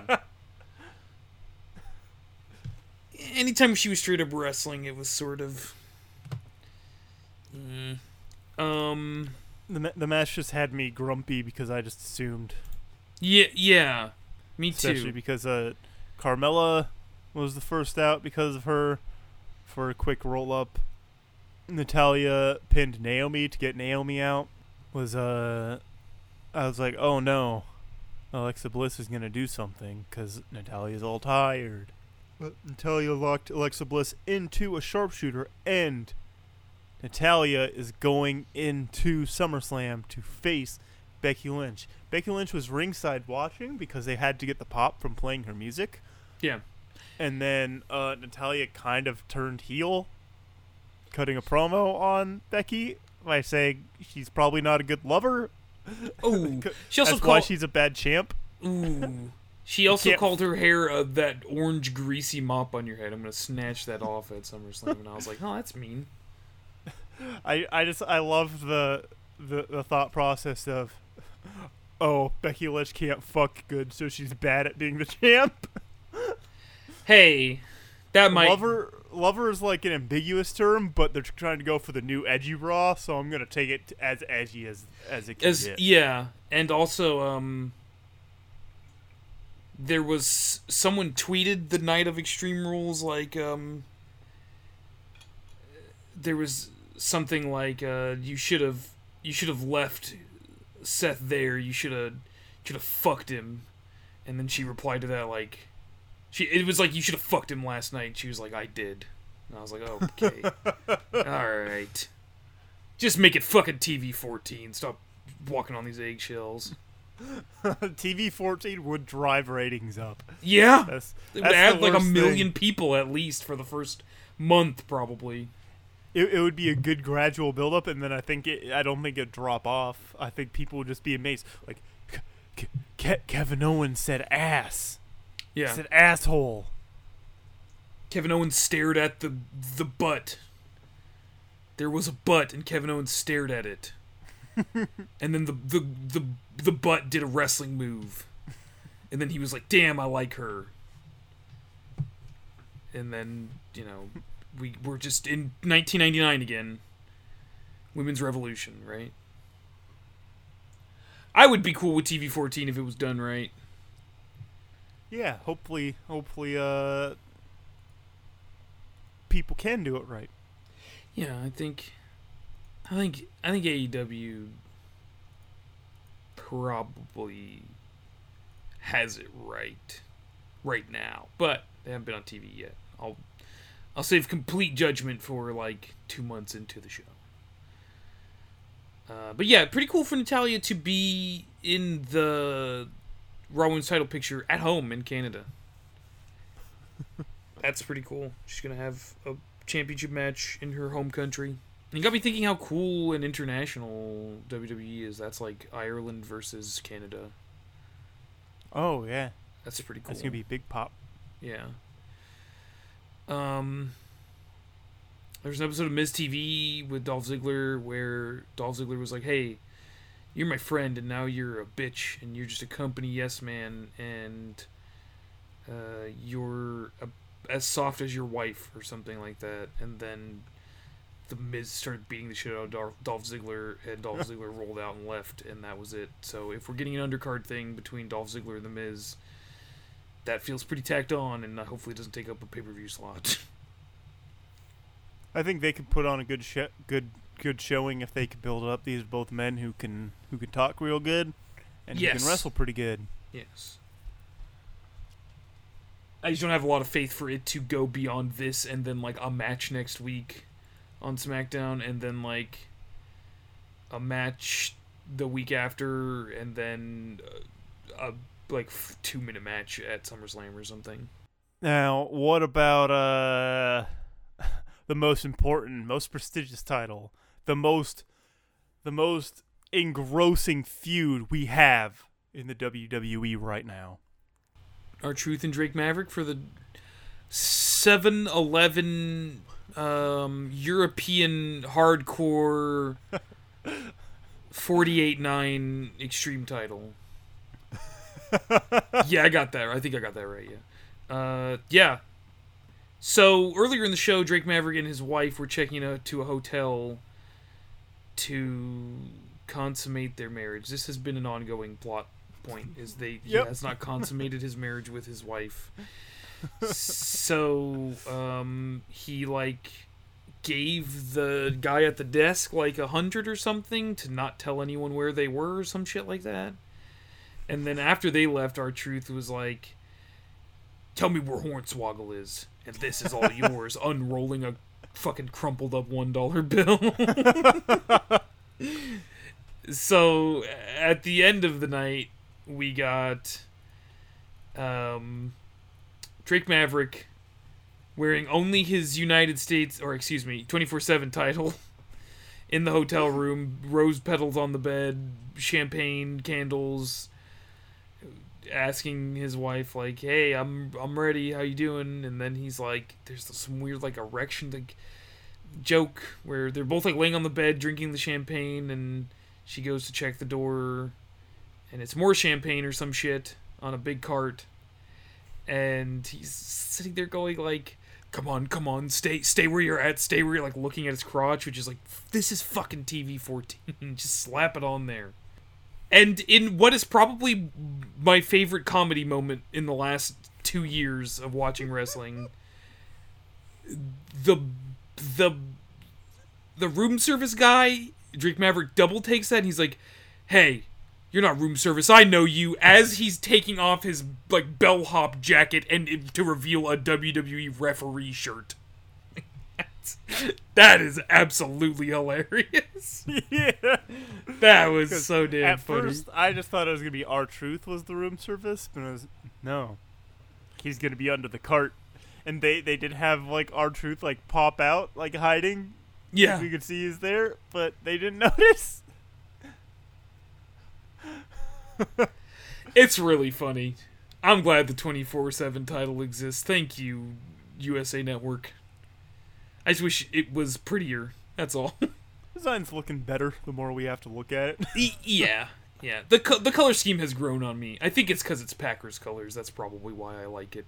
And then we got the battle royal to determine uh, the number one contender for the Universal title at SummerSlam. Uh, now, how'd you feel about this?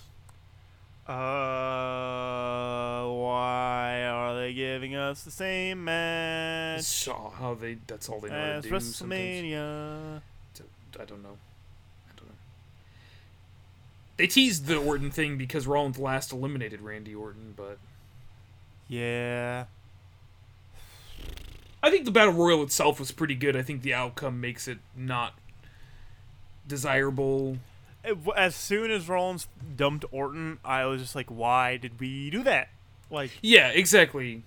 why not just put Rollins in a match against like Roman? It's Rollins versus Roman. It's like the You- the two people who have taken the Universal title off of Brock Lesnar. That's who, how we're deciding who gets to be number one contender. And we get that. Oh no, my bro, my brother. Oh, we're bros, bro, bro, bro, brother, bro. I think a, I think then a, better way to do it like- is just yeah, like qualifying matches. Like, yeah. Well, not- qualifying matches require build up, and they don't like doing that. Yeah, That's they something I, I've given up on thinking. Oh, what you do, what they should do is have this person just like win in some cool matches before, or they they have qualifying matches. They do a tournament to determine the number one contender, but someone at WWE just something goes off in the brain. Is like, we gotta decide right now so we can be excited four weeks out, and Yeah. then they they struggle to have promos up until then. Like, Yeah. It's just He- not here's- a good system. I, I understand it'd be formulaic and you could mix it up, but like how I would staple the shows is you try and have the pay per views at like the same same time every month, so you have a build up, and then you have qualifying matches, and then like the week, the broadcast before the pay per view, or like the week before the week before the pay per view, you have you have them do a promo show showdown. And then the week after that, if there's another week, you have like one of them just wrestling in, in a match, just be like the the trying to gain momentum, or the uh he's just looking to show off how good he is before it, and then they have a confrontation either during the match or after. But instead, it's we just have weird confrontations and not great promo segments for a month. Yep. I think I would have just done like, okay, Randy Orton versus Sami Zayn, or Randy Orton versus Roman Reigns, and then Seth Rollins versus Sami Zayn, and then you know winner of those two face each other, and then Randy Orton like cheats to beat Roman or something, like low blow, while the ref is looking away or something like that. Just you know, just anything to get it to where it makes sense that he cheats Yeah. and then you can do Randy Orton versus Seth Rollins. And then I would have honestly like I think there's a better market for Randy Orton versus Brock Lesnar than um, than Seth Rollins rematch. And I think wasn't there something I think maybe you told me something about like at one point they wanted Randy Orton to end the streak of Undertaker and he didn't Yeah, think- he declined. yeah, I, th- I think Devontae was telling me this recently. He declined because he respected Undertaker too much, Mhm. and I could totally see him being like, "Well, I respect Brock too much," which, like, I don't know if that's I don't know if that exactly makes sense because they came in around the same time, right? Well, uh, Orton did like let Brock bust his fucking head open with el- with elbows, and then Chris Jericho didn't realize it was intentional. There was that incident. Oh yeah, like, okay. Chris Jericho was about to like actually shoot fight Brock in the back because Brock Yeah. busted open Orton with those elbows. because no one kept Jericho in the know, which is always a bad idea. Yeah, for something like that, especially with with someone like him who uh, is confrontational. Yeah, Chris Jericho's very passionate, is not afraid to get in your fucking face and tell you that he's mad. Uh, yeah, I think I think Orton versus Lesnar would have just been more interesting. Like, that's an old school matchup that both these guys still have. Like, they still have something in the tank, and they're still marketable and likable enough by some people, where that would. You know, if that's the build-up, that can drive ratings in a way. It's like, oh shit, Randy Orton's gonna face Brock Lesnar for this new belt. That's awesome. I should. I'll watch Raw or and SmackDown, and then get a network subscription for SummerSlam. You can get a couple thousand people doing that, a couple ten thousand people doing that, maybe. But yeah, just gonna do the same match we've been getting. Rollins versus Lesnar is Nakamura versus Styles of 2019. You want to talk about SmackDown instead? Hell yeah. Um, SmackDown was. I like. I just like SmackDown better. I'm, everyone knows my bias by now. So Shane McMahon held a town hall meeting to hear superstars out because he's hear, quote hearing all the complaints about his position in the company right now. There was video before this segment played of him sending uh, Kevin Owens out of the building with security and mocking him by saying au revoir in French and you know just being a dick. Uh, so ev all the superstars are standing on the stage. You got two mics set up, and um, he's kind of going like, "Hey, uh, dude, you've got problems. Tell me." So first person to come out and say something was Roman Reigns, and um, he said like, "Look, nobody respects you. You suck." Big And- pop. Yeah, big yeah, and then he he left. He was like, "I don't care about this." Because the big dog doesn't fucking care.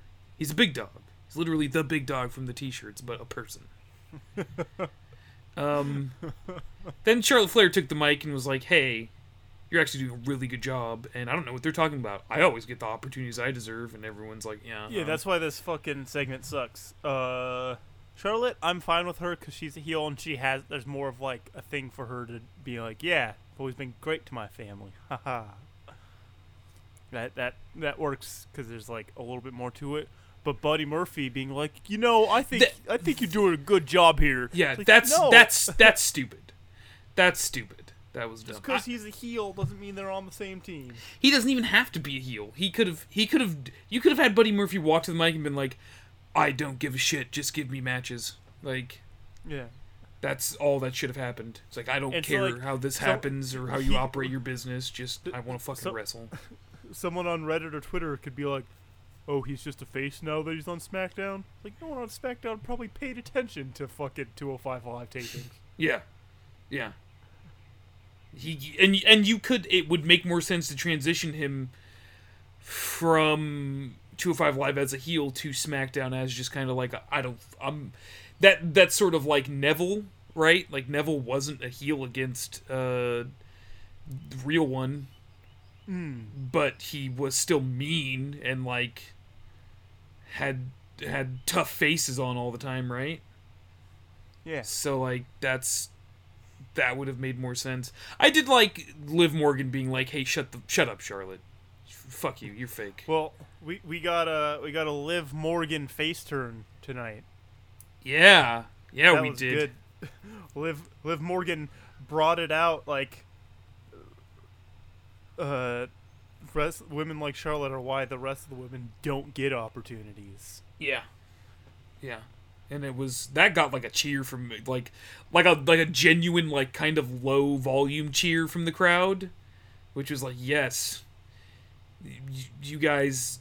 I don't think you realize you only booked three women for like 16 months. Uh, who else was there? Andrade and Zelina being like, "Hey." I know it was Apollo Crews going like, "Yeah, this kind of sucks," and Andrade and Zelina being like, "Well, you're a bitch, and we're gonna beat you up." and then the New Day being the New Day. Um, Elias trying to suck up. That was Hello, I am Elias. Then, as everyone left, Cesaro walked down the ramp and was like, "Hey, can I get a rematch against Aleister Black?" And Shane was like, "Yeah, sure." Then Owens appeared out of nowhere and hit a stunner on Shane and ran away. to make the segment worth it. yeah, yeah.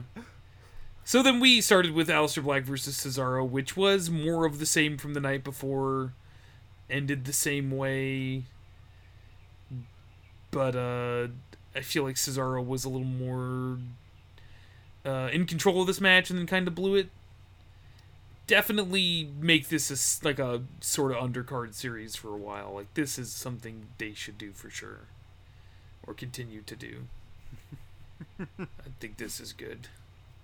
Do a best uh, do a best of series until the end of time. Yeah. Uh, Charlotte Flair wrestled Liv Morgan in what the universe could determine as the most lopsided match in the history. It's like when you use the, it's like when you use the the best of in Madden that has like the best highest rated players from every generation against like a, a, a European Football League team in like Madden Yeah. 2003. That that's what that's definitely that's what I would always do. Is uh, I'd make what I'd do is you'd make a custom team, and you could choose like the the skill level of the uh, auto generated players. And, they, there's one that was just like they were all 99 All and everything. Yeah, yeah. yeah. That's and just do yeah. that against like the European League teams. yeah the the uh, the uh, Frankfurt Dragons or whatever the fuck they were called. That's what Liv Morgan is. But despite this joke, I have to say, this week on the mic and in the ring, she was very good. Yeah, Al- I al- think almost justifying all my like, where is she at for the last six months?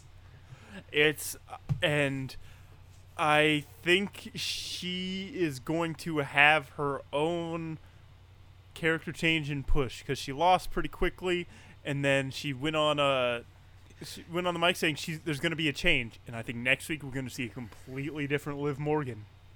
I yeah, I I think so- the the Harley Quinn stuff is probably gonna go away a little bit. She's gonna have new music, probably new some sort of new attire. I think she's probably going to be more closer to her regular self. Y- yeah, She'll probably keep the name. yeah. She'll probably keep the bombastic hair, which is good because like, I mean, if you have like brightly colored hair, it's proven in WWE you just do better. They just like you more.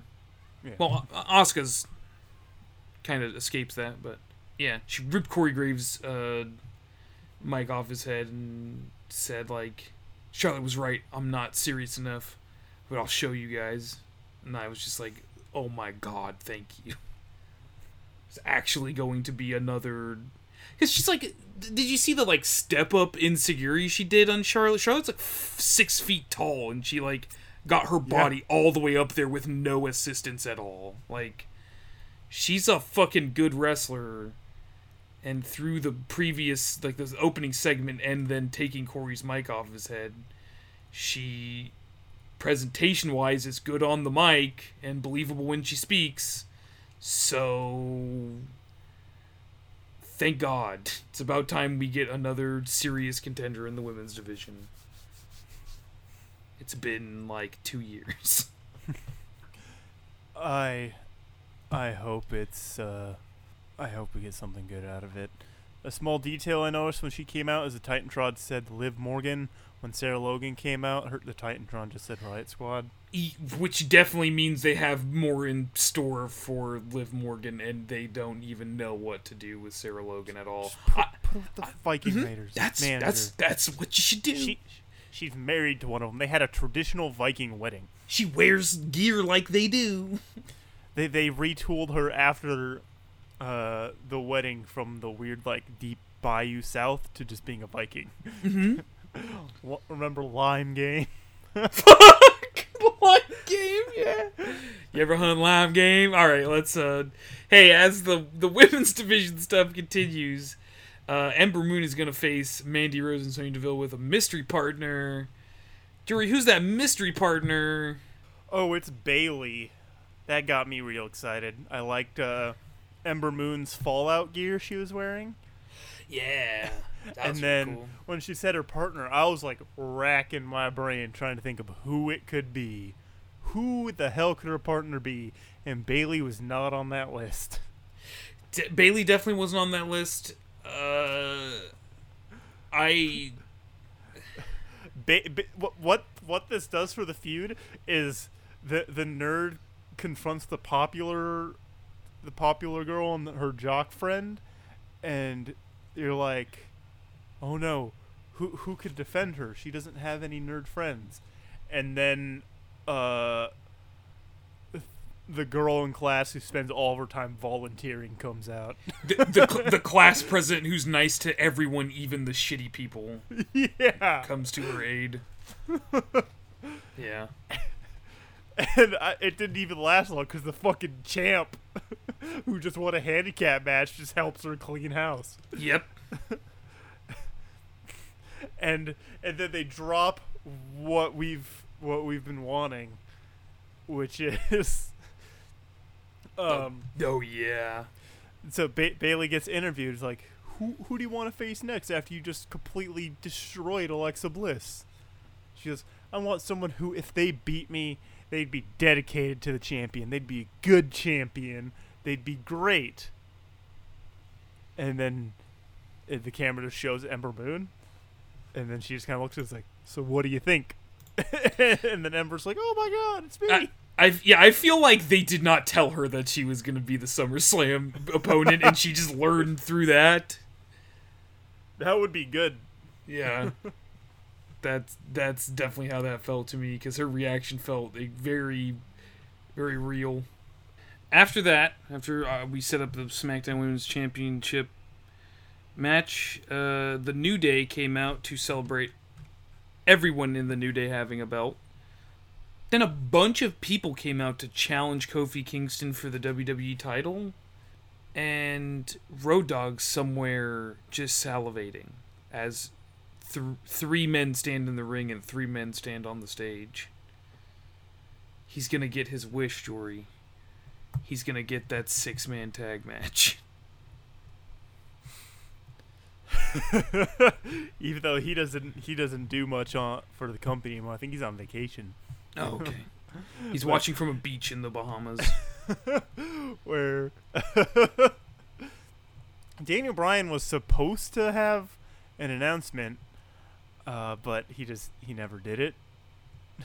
Oh yeah, that's right. I completely forgot about He looked that. like teary eyed when he was gonna do it too, which was like scary. E- yeah, I read during the show on Reddit that it's not like an injury or a retirement thing. I there was like a thing they showed during this where he was like pissed and going like I was going to save the tag division. I was going to make it prestigious again. So like, I don't really know what is happening with Daniel Bryan at all. We didn't learn during this show, so maybe there's like a super heel turn coming.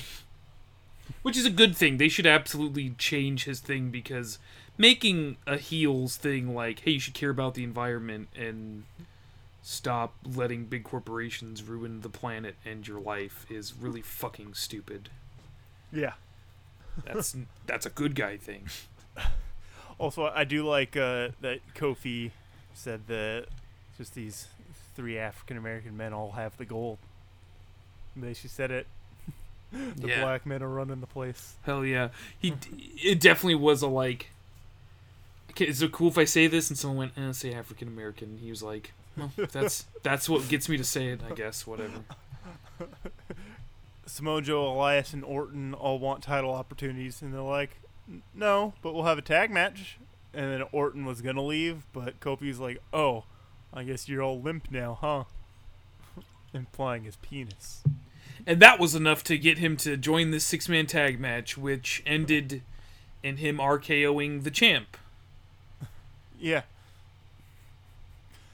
And uh, getting a clean pin over the champ with an RKO, which this could be the best payoff for long-term storytelling that WWE has ever had. RKO versus Trouble in Paradise? Um, what a lot of people attribute Kofi Kingston's just uh, skimming by is how in his like first big close to main event singles push where he like destroyed the Orton car and he boom dropped Orton through a table at Madison Square Garden Yeah. was uh he uh Orton was being a big old baby bitch and uh there's eh, there's no way anyone could make me like not be understanding is Kofi was supposed to set up for a punt kick or Orton wanted him to set up for a punt kick and Kofi just kept setting up for RKOs and in the middle of the ring he just kept calling him stupid and hit him with the RKO. And they think that Orton just going on a tirade backstage kind of like cool off Kofi hitting the main event scene. Yeah, because this guy who is just new to wrestling and he's like around the mid card US champion, tag team champion, IC champion, and then like a guy from a prestigious wrestling family who was the youngest WWE champion ever is just like he's a fucking idiot, he's worthless, you know, whatever bullshit he was saying. Uh, Everyone takes notice, especially with like the way we know Randy Orton treated writers back then. So like, if you continue to go like, yeah, we're gonna continue the the Kofi push, you have to deal with this guy like essentially sexually harassing you or worse. So, uh, yeah, that's it's a. I think you, are one hundred percent right. It's a long term storytelling. If Kofi says if he if he pins him at SummerSlam and says you're stupid as his as the New Day music plays and holds the belt above Orton laying there, that's like we are in we are in the best timeline, right? I, Like, I think I think this feud is the one where it's it's the most important victory of the ones they have set up. Which some of Jory, you just keep saying that, but um, it's it's where uh we got like with with Kevin Owens, it was uh it was just kind of like uh throw him into one real quick. Kevin Owens is back. Kevin Owens took a spot. They gotta settle this still. It's like cool, that works. At Stomping Grounds, it's someone he he faces Dolph Ziggler. Uh, we're gonna ignore blood money, and it's that uh, Dolph Ziggler was gone from the company for a little bit, and he believes he missed out on an opportunity that he deserved. And Dolph Ziggler has some points, but he's going about it wrong. Dolph Ziggler is also a workhorse for the company, just like Kofi Kingston. He's been there for a long time. He's also Yeah. had world title runs, so meh, but that also kind of ties into it. So he's taking down someone who feels they were slighted by his run. Him beating Samoa Joe, even though it wasn't a very monumentous match, he's taking down a big, big tough man giant. Him Someone who usually going after Randy Orton is like even if you don't know about backstage stuff and like that specific moment, Randy Orton is taking down Randy Orton is is just a few rungs below taking down John Cena. Like yeah, he, yeah. he is a big name in the company. He's up there in world title reigns. He's 13 time world champion. That is huge. The only people who he's behind is Ric Flair, Triple H, and Cena. Yeah.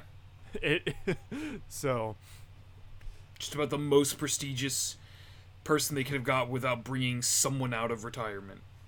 Yeah, and it's it's something that if Randy Orton wins, I I guess kind of cool. He had it semi recently. He lost it to Jinder. I think that's enough of a reason to show that he cannot handle having the title.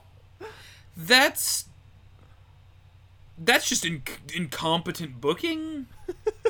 that's just trying to go like, see, this guy's a, the legend killer, and Jinder beat him, and it's like, yeah, we get it, Vince. You're trying to sell the Indian market, like we know, like it's that's just a bad decision. But but like, you, there's not the there's not a right person to take it off of Randy Orton because of who he is.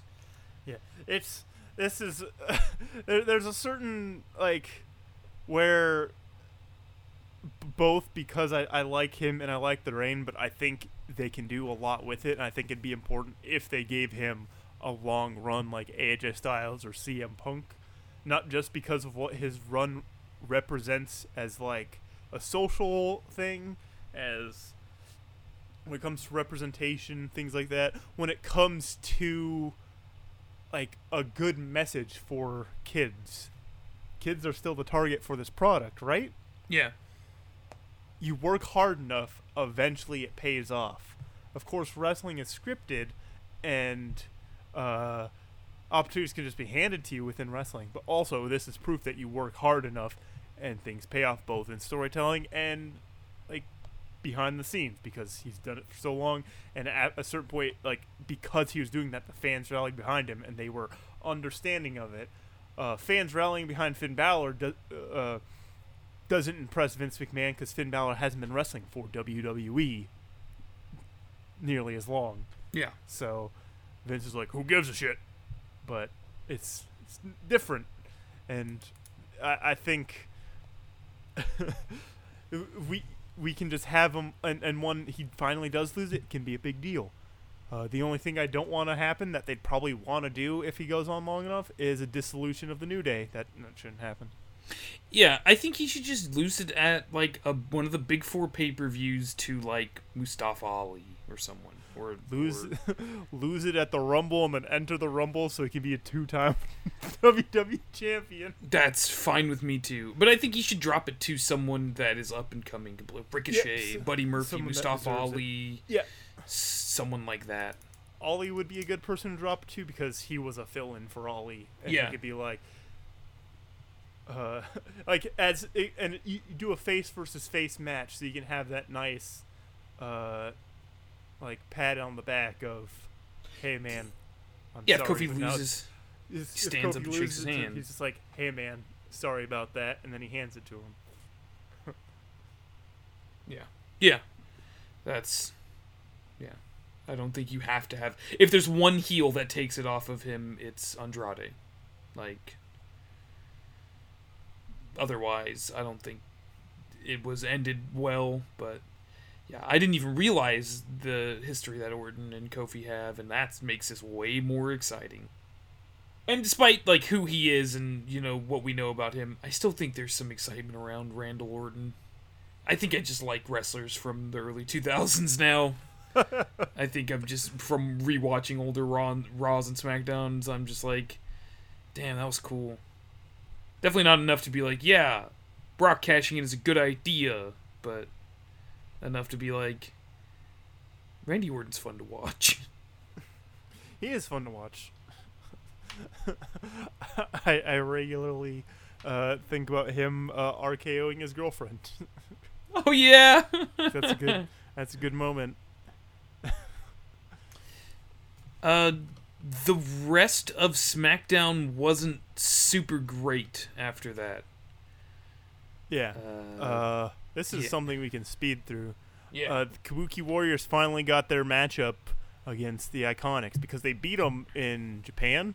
Because fucking, of course they did. mm-hmm. Uh, and uh, isn't it nice that the Kabuki Warriors have a T-shirt despite not being on TV? Yeah, that's just how that system works, you know. If people will buy, there are some people who buy every new WWE T-shirt that comes out. They don't even care. They just, yeah, yeah, yeah, yeah. Give it to me. I like this product enough. Um, so they they have a tag match, and there's gonna be. uh, uh, I mean, it's it, it sucks that we're gonna have to wait, but at least this is like good heel work and good like there's they have a through line going. Uh, Asuka and Kairi just fucking are obliterating them, and eventually the action goes into the side of the ring, like uh, on ringside, and then uh, it's going to be a count out, and then uh, Peyton Royce stops Billie Kay from jumping back in the ring, and she's like, "Oh shit, yeah, you're right," and they get a count out, so they lose, but they don't lose the titles. Yeah, very smart. This is the kind of stuff I want from the Iconics. this is something that I need to see more. Yeah, absolutely. It's the kind of stuff we should be seeing more. Uh, but I guess that's just kind of what happens when your tag team division plans are derailed twice.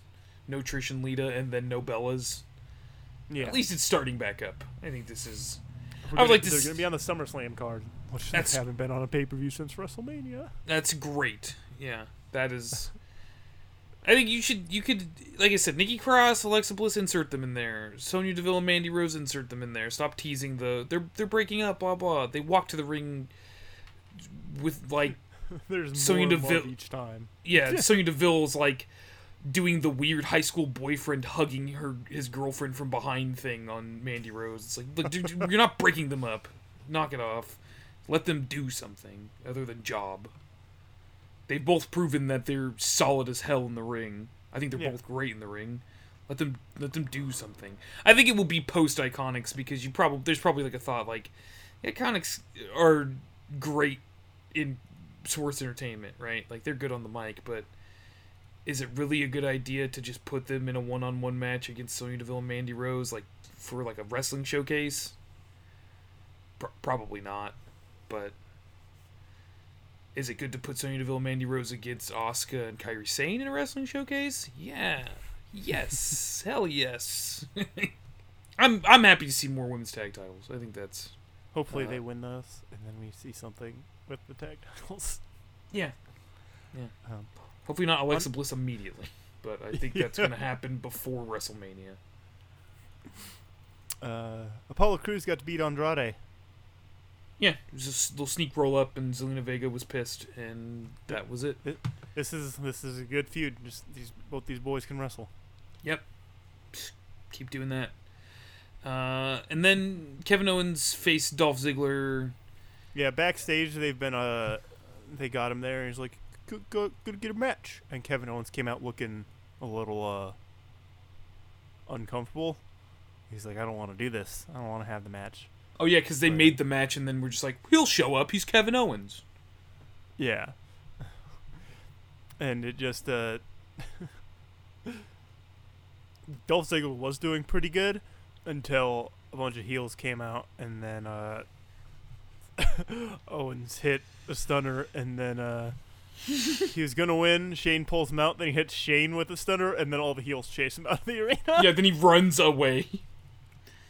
And then McIntyre came out to help uh, Shane McMahon while Ziggler just while his ex boyfriend Ziggler just laid in the ring dead.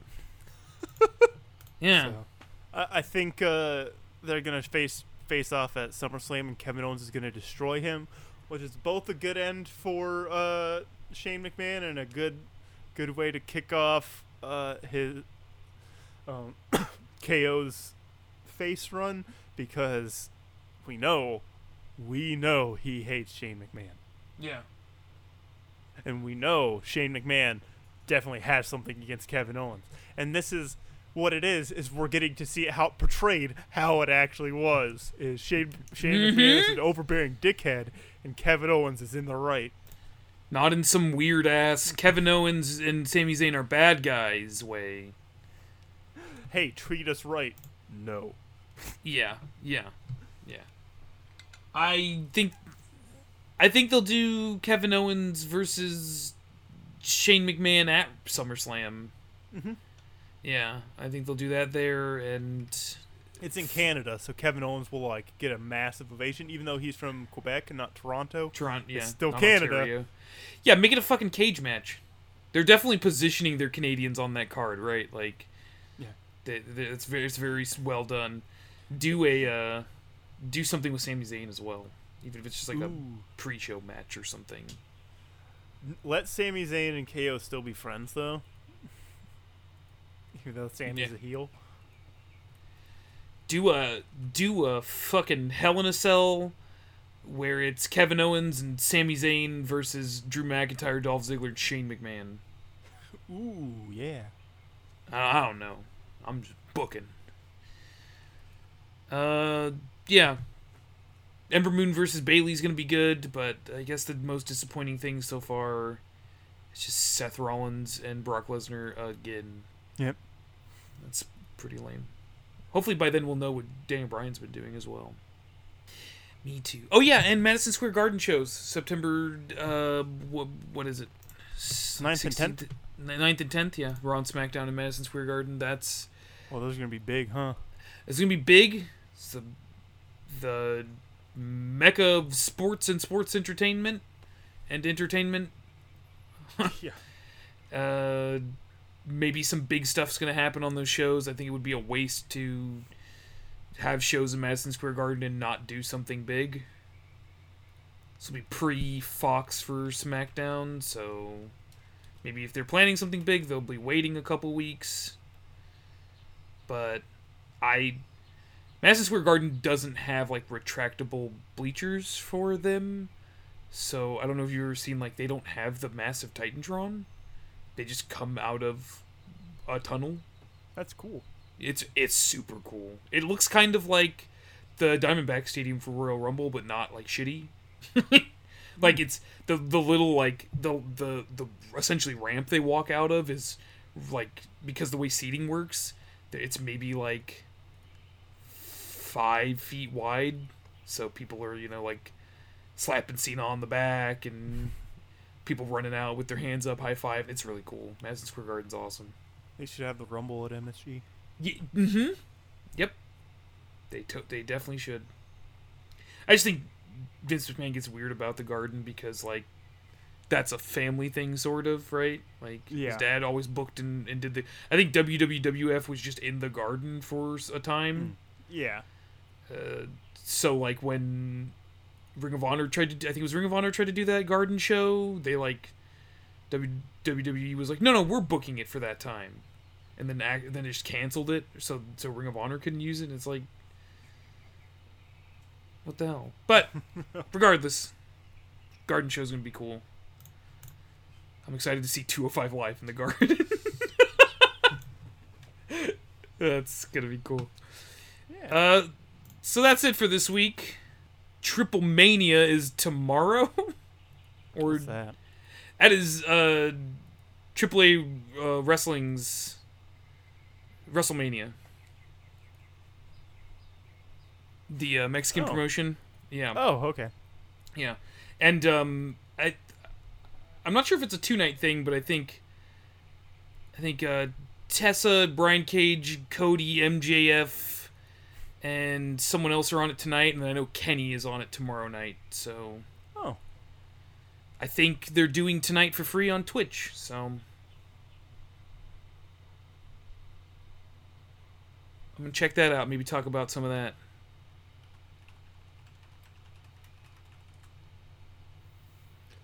But Jory.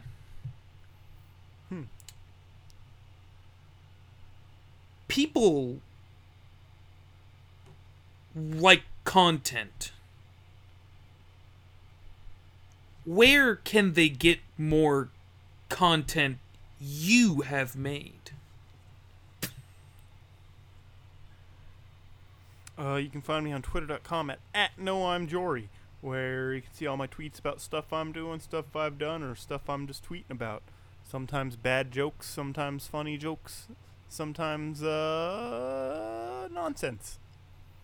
Like, like today, nonsense. I tweeted about how uh, funny it is that someone at Amazon can see I subscribed to uh, toothpaste and deodorant, because it's like, hey, get this for way cheaper if you get a subscription. I was like, I- I'll get a subscription for toothpaste and deodorant. And it's funny to me that in the year 2019, you can subscribe to toothpaste and deodorant. If I was that person, I would probably at first be like, huh. And then I'd be more happy thinking like this man goes to things and his breath doesn't smell and he doesn't smell. It, Like, it makes it ma- just made me think of the Hannibal Buress bit where it's like you can't buy toilet paper in bulk because it's people looking aren't thinking, oh, he's stocking up. They're thinking, oh, that man shits a lot. yeah. yeah, that's probably true. Yeah. yeah, that person's probably not thinking like, oh, that guy's hygienic. They're thinking like, damn, he smells like. But uh, I do another podcast called We Are Watching One Piece, where I watch One Piece and talk about it with a friend who is basically caught up. Uh, should be a new episode coming out here soon. And there's a Patreon for that, where there's some movie commentary, and you usually get episodes a little bit early with those. But uh, that's just the same as the Twitter, which is We Are Watching OP. Uh, so you can. I'll let you go first, and then I'll do the the rest. All right. Uh, you can follow me on Twitter at Cam Hambone, where I tweet about wrestling and video games, and I tweet very uh, hyperbolic things when Brock Lesnar cashes in and becomes Universal Champion. uh, and sometime in the next couple months, I might be on another show that I can plug here. Sweet. Hell yeah. If you like video games and entertainment and don't just like hearing them hackneyed into wrestling talk, this might be the thing for you.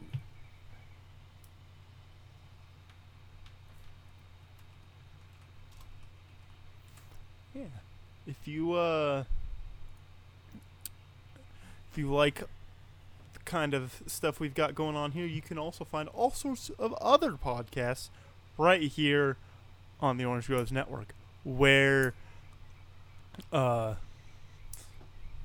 We have the shows about Guitar Hero, the shows about ARGs, uh, fucking Bed Bath and Bionicle sw- recently transitioned to Bed Bath and Beyblade, but now I'm finding out that uh, there's there's so much going on where we think think Riley has been replaced by someone, and that Riley has never called to talk about Beyblades Joe, and then today's episode is Bed Bath and Batman.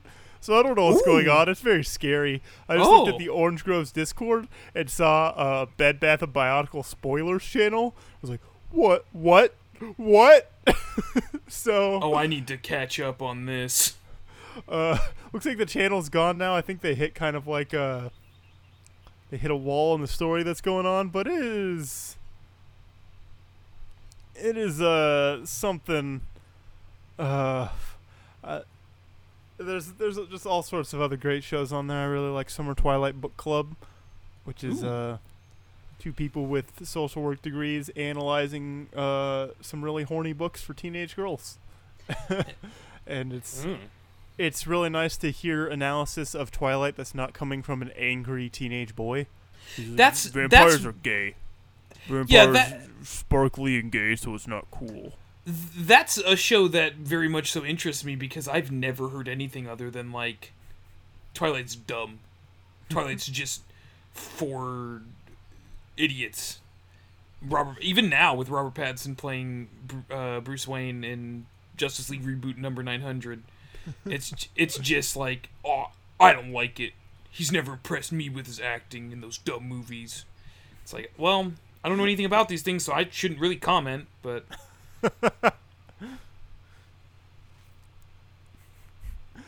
Oh man. also, uh, podcasts are dead, so uh, we're we're signing off because podcasts are a dying medium. are they? Oh, I'll I'll I'll send you. I'll, I'll tell you about it off air. I'm just gonna let everyone uh, dwell on the fact that, according to the New York Times, the podcast is, is a dying medium. Oh. Is it just because there's a lot of them? Kind of. There sure are. You know, you know who's been on podcasts before? Uh, who? I don't know. CM Punk. Oh, fuck me. Hey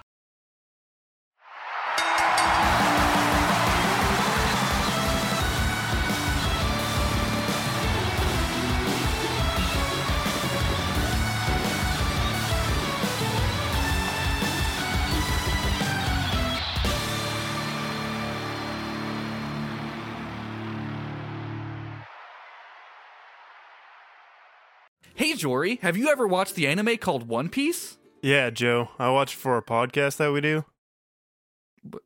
What? You know, we are watching One Piece. I started watching it so you could rewatch it, and then we talk about it sometimes. I, I have I have no idea what you're talking about. Well, we don't do it super frequently. Once a month at best. Did Did you forget? We analyze the story and discuss the show's themes, characters, compare it to other media, and how it provides an allegory for real life politics and events. I I must have forgotten. What? Where can I listen to remind myself? You can listen at the Orange Groves Podcast Network or search for We Are Watching One Piece in your favorite podcast app. What's a podcast?